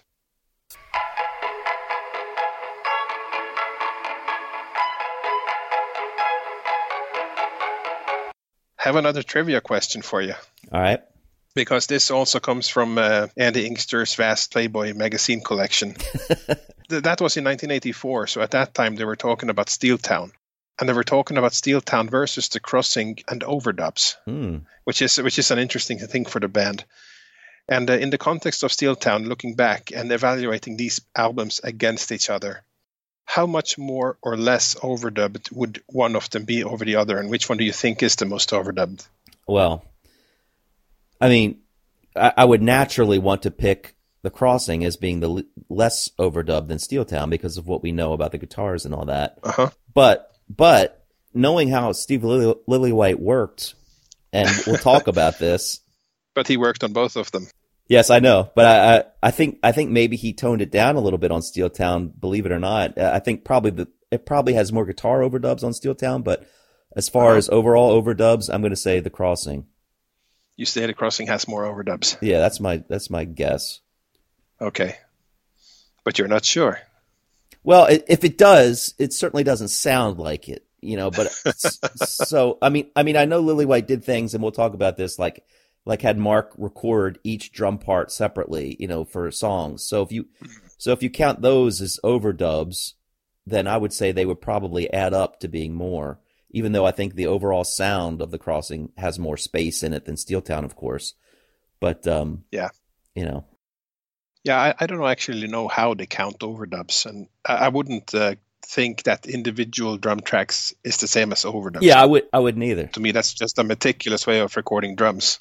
But uh, the the actual quote on overdubbing is: Stuart was talking about Steeltown, and added the following bombshell: Stuart insists the band actually did a lot less overdubbing on the new record Steeltown than they did on the Crossing. wow, man, that is that is shocking. I mean, you you guessed it right, but to me, it's actually uh, it is a surprise. Yeah, and, and I guessed it mainly because I figured that you wouldn't be asking that question if it if it wasn't a surprise answer. Yeah, it was a bit leading, wasn't it? Yeah, but you know, I could sort of see it just because I've read so much about how Steve Lillywhite worked on that album, but yeah, it certainly doesn't sound like it. I mean, you know, the guitars, the, the sound of Steeltown sounds so dense, so much more dense than the Crossing. But you know, maybe Yeah. I don't, I don't know. We'd have to get further into that and what they what they consider an overdub. Yeah. No, but uh, the, the albums are comparable in that regard because you have the same producer. They were recorded not too far apart. But uh, yeah, it's just one of those things that that's interesting to me. And as we get into this album, I'm sure we're going to keep a fresh ear open for for all the numerous overdubs. Yeah, yeah. And just as a little note, I'd love to see that article printed from Playboy. That sounds interesting. Yes, I have those. Uh, I have those clippings. Oh, that's, that's great. I'd love to see it. Yep. All right, you will. Thank you.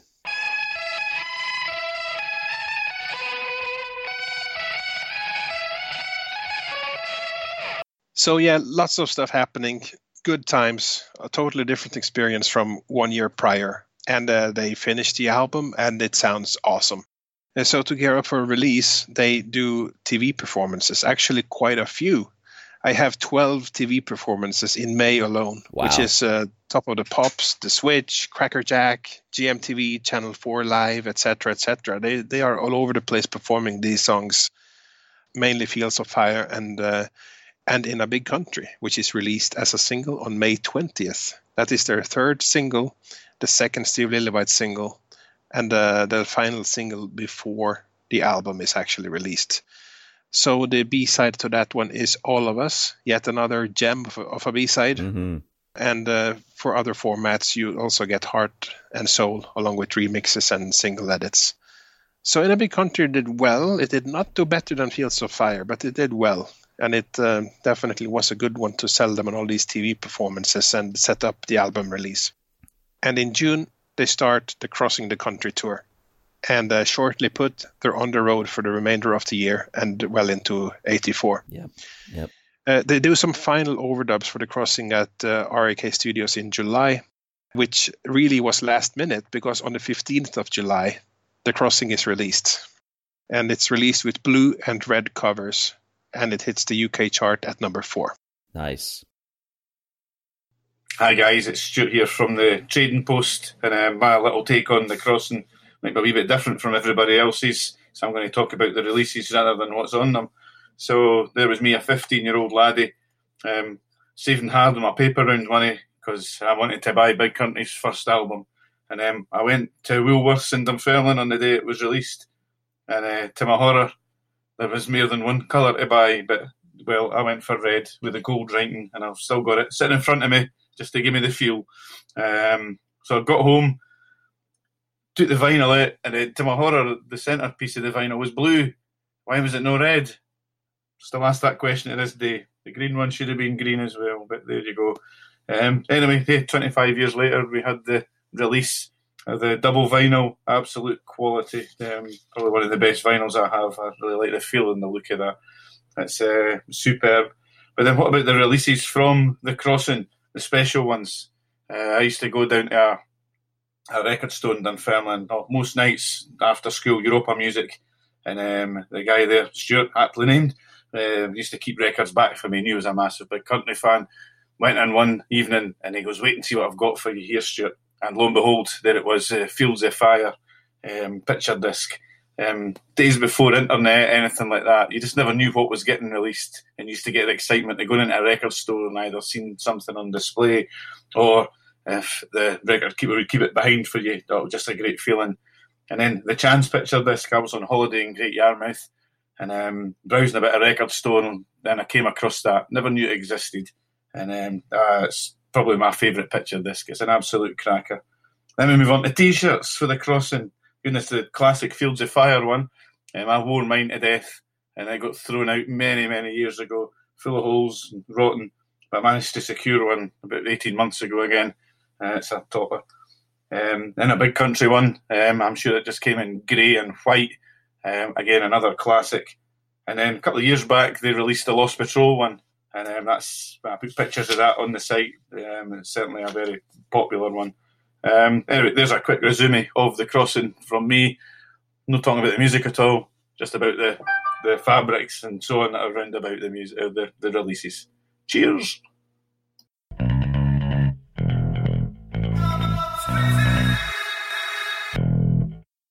Uh, we'll jump to the fourth and final single from uh, The Crossing, which is Chance. Was released on August 26th. That one had uh, tracks of My Tears as the B side and also on extended formats The Crossing, the would be title track. Uh, one of the better ones from the session. An awesome song, like so many, like everybody from Mhm. this time. Chance also did well. Uh, we'll talk more about that when we get to the song deep dive. It uh, eclipsed any other single from uh, The Crossing. That would be the strongest performing song in the UK. As you get to other territories, the story is different. Right. And in the big country was the most popular song and still the song they are remembered for in many areas, including America. Right, right. So that's it. And now we're getting sort of into the touring days of the crossing, which is not really scope for this deep dive, but we can mention um, quickly, just a sort of rehashing this good memory of playing the, the Reading Festival on August 26th. That is the same day that the chance single was released uh, as support to the Stranglers. And this is the day that we talked about in episode 26 of The Great Divide when we covered the BBC box set. That show is on the box set where the band suffered burns due to the intense pyro explosion. that was a fun story.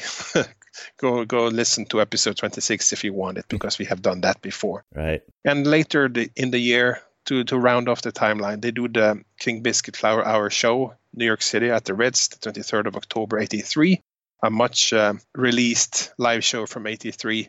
And of course, we end the timeline with the show at the Glasgow Barrowlands on the 31st of December Yep. Another King Biscuit release, which is confusing. There actually was two King Biscuit releases from '83 for a short time, but uh, mostly recently it's known as the Homecoming. And that really is the the timeline. This is really the story of the songs and the demos, and uh, when things started appearing, when things were demoed, when things were released, and uh, also some scrapped things, which uh, really the history of Big Country could have looked very different if they had gone with the, the Chris Thomas uh, recordings. That is really the big discussion point of, of this time. Yeah, without a doubt, without a doubt, it's very interesting. And of course, uh, one one of those gigs, you know, during that time, which was interesting too, was uh, gigs with U2. Um, I think it was at the Hammersmith, maybe, where they when they came when Stuart came on stage and Mike Peters came as well to sing "Knocking on Heaven's Door." Uh, Bono Yeah. invited them up, and you know that was really that moment was really setting the stage for the sort of the this new type of music, what they called the big music, that was going to come Yep. and invade, you know, the the west, the Western world, the world at large, really, but especially America and the UK. And you know, at that point, those three representatives, the bands that they represented, were were um, you know we had one, the veteran, which was U2, which had been around for a few years already and was just now getting gigantic, but then big country coming up, the alarm coming up, and these guys all on stage together. At, at that time, they were they were definite peers uh, in the business, and that was kind of foreshadowing what was to come. So Yeah. Great, great moments there. Great moments.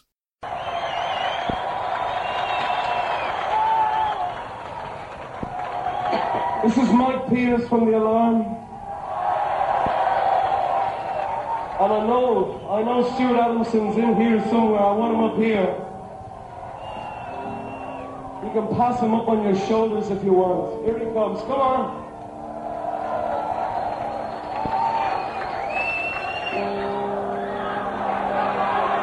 Ladies and gentlemen of the new breed.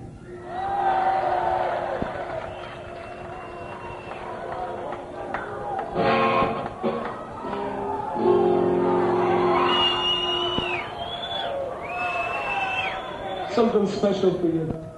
I want to say something. You know, we're very, very proud to have an LP that entered at number one in these charts. But what means more to me than that has been the way this tour has done and the way these people are. Because there is what's happening up and down our country, the feeling, the positive, the whole feeling, is just is more than any other band you could ask for.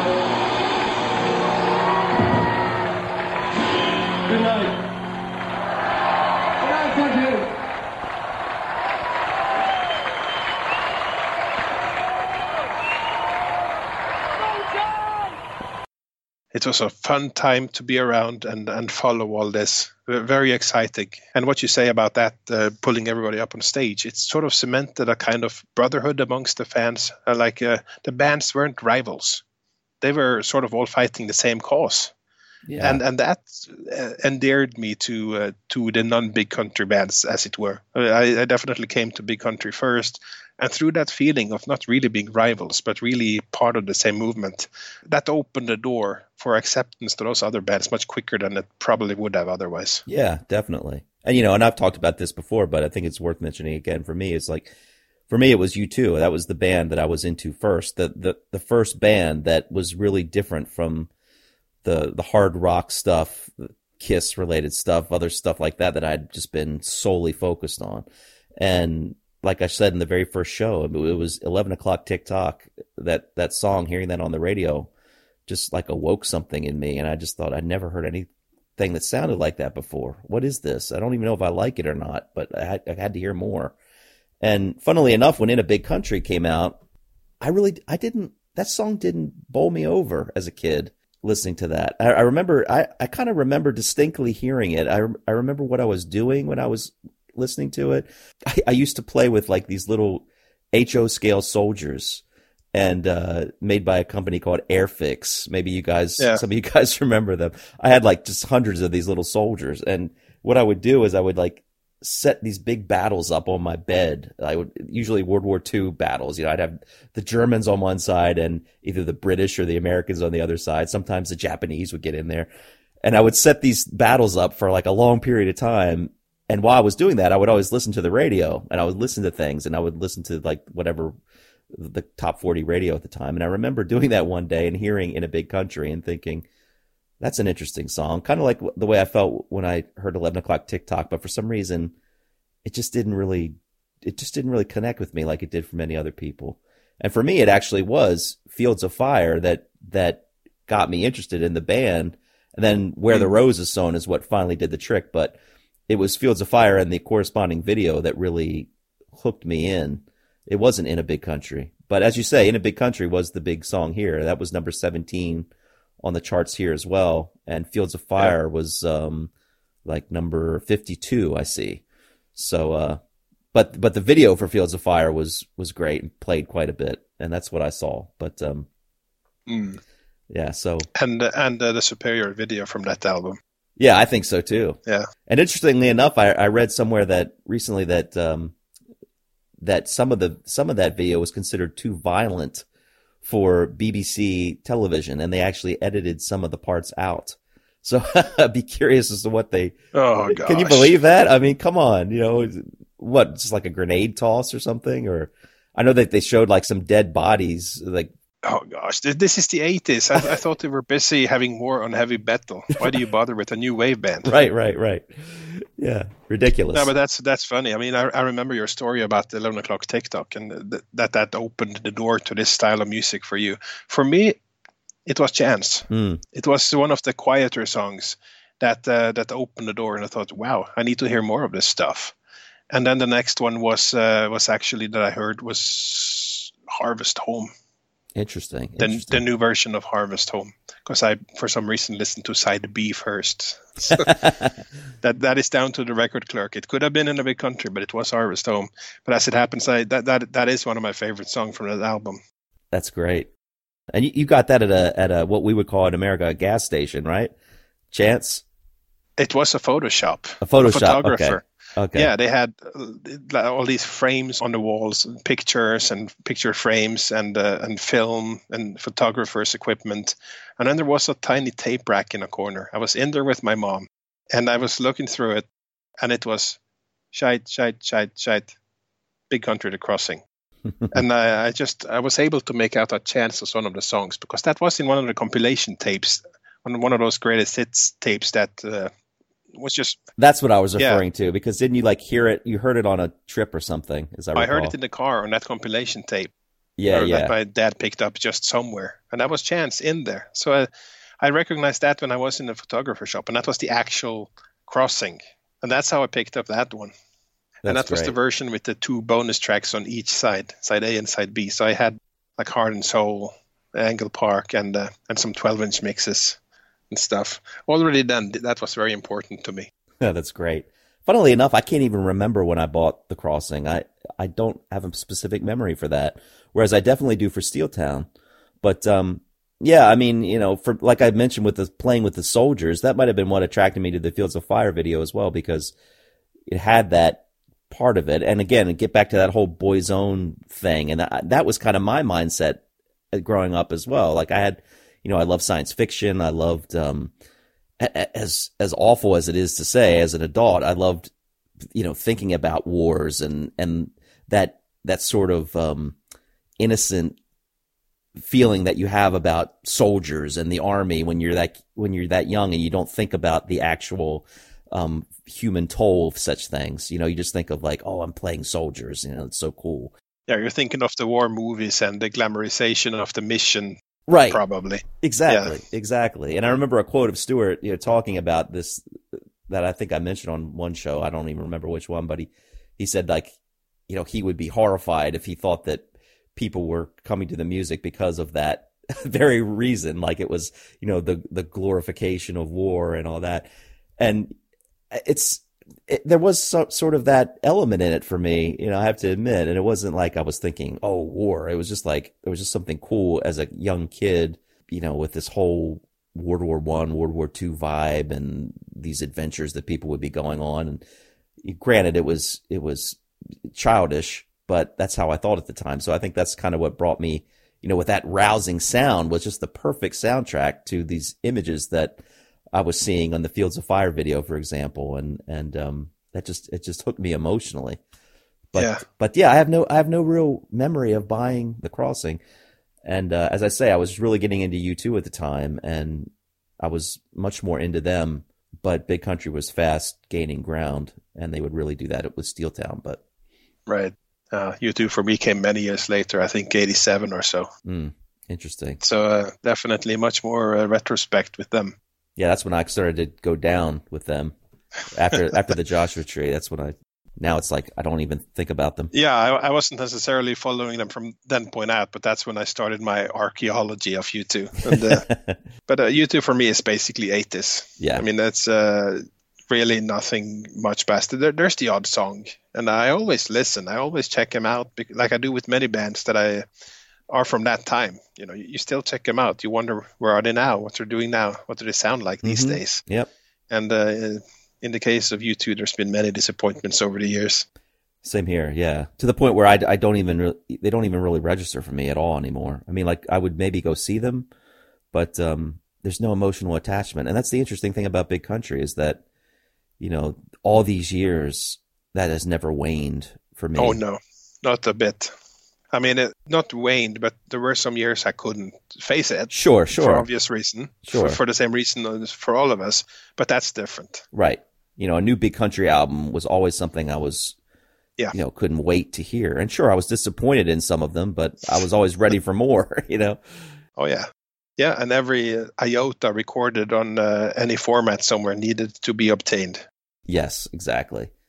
And I was without a doubt that way about U2. I mean, if you would have told me as a as a kid back in 1983 that one day I wouldn't even care much of anything about U2 and what they released, I would say you were you were nuts because I was just you know totally obsessive about them for a good five years or so. But um, mm. yeah, it, it just it kind of fizzled. So yeah. Anyway, that's off the off the plot here, getting out, getting off the grid. But uh, yeah, that that's the danger of putting two old farts like us together. We we start talking about the good old days. that's right. That's right. Hey, how's it going? Uh, this is Beavis, and I'm a big fan of The Crossing, especially that song "Fields of Fire" and that other one where they use fire on a mountainside.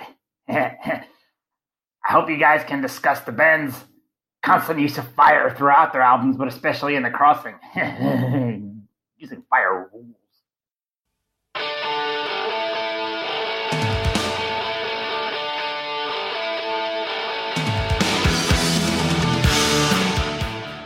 Okay, so that is the precursor to our final deep dive.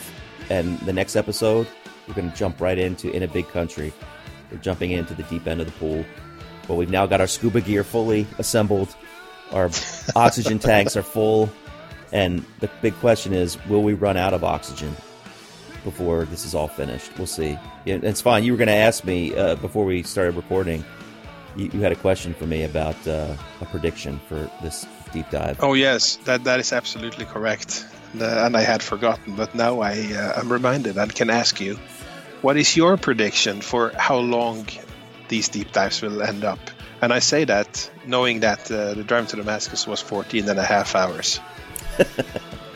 Um, okay, I'm going to say uh, there's no way that this will be as long as driving to Damascus. No chance. But I know, famous last words. Heard that before. I'm going to say, um, throwing this one into the mix. Uh, let's see, ten songs on the crossing. That's three hours per song. Two hours per song. That's twenty. No. Um, I'm going to say. Uh, I'm to say ten to tw- ten to twelve hours tops. Wow. Tops. All right. Half a day, basically. A minimum. Minimum ten. Minimum 10 and max Maximum 12. 12. Okay. Well, that's a that's a fair estimation. A, a large one too, I would say. that would make it officially our second longest uh, deep dive. That would just keep getting longer. So so uh, we, we, we we have the faith as usual, but uh, yeah, we'll see. This this is just the intro, and I think we have two and a half hours just here. So yeah, The there you go. We are the we are the prog version of podcasts. Oh, that's awesome. That's our tagline from here on out. oh. Oh gosh. Well, we'll be back within a big country and onward, and uh, that's it. I'm empty already. We haven't even done a song. Happy uh, Happy Halloween, or Happy Yes. Thank- Happy Thanksgiving, Merry Christmas, depending on when you're listening to this. Yeah, I guess I have to say all of these things to my family because they won't see me for any of those. Oh. Except they'll see they'll see me for this. Nobody here. That's apt. I should just put that on my chair. And when they come looking for me, this thing will say that. I'll be off recording or editing or preparing a deep dive. Yes. All right. Well, it's time to it's time to listen to these songs before the next episode. Yes. So Let's do that. So happy Halloween to you and the rest of you. Halloween will be behind us, but uh, there are many good things to look forward to. that's right. And we'll see you next time for episode 80. Bye bye.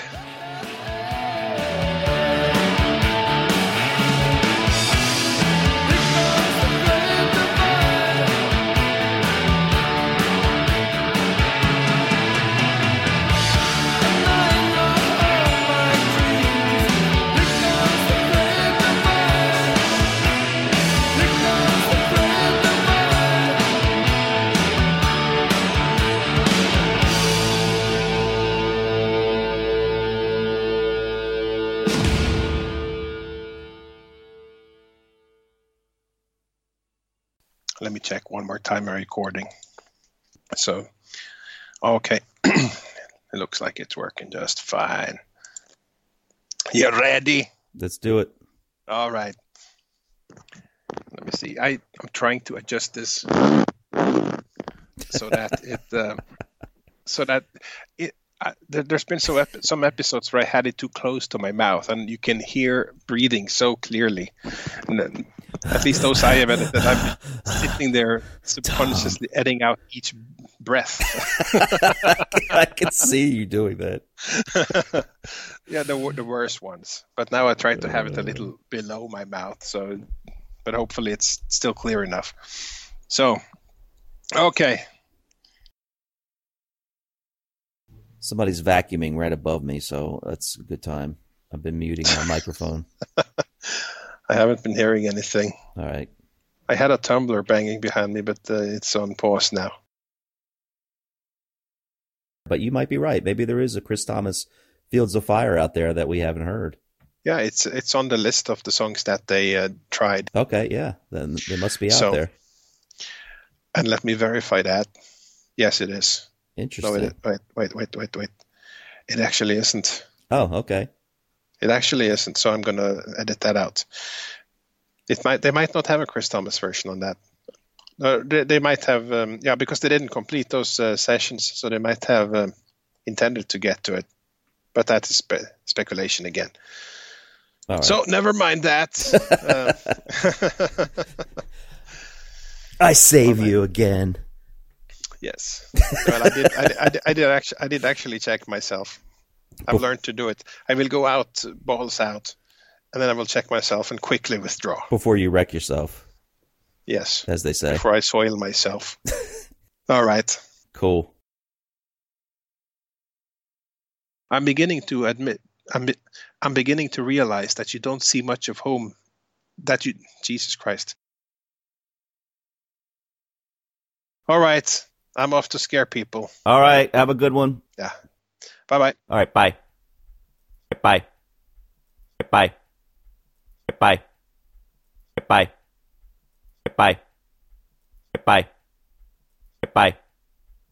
Bye. Bye. Bye. Bye. Bye. Bye. We are the prog version of podcasts.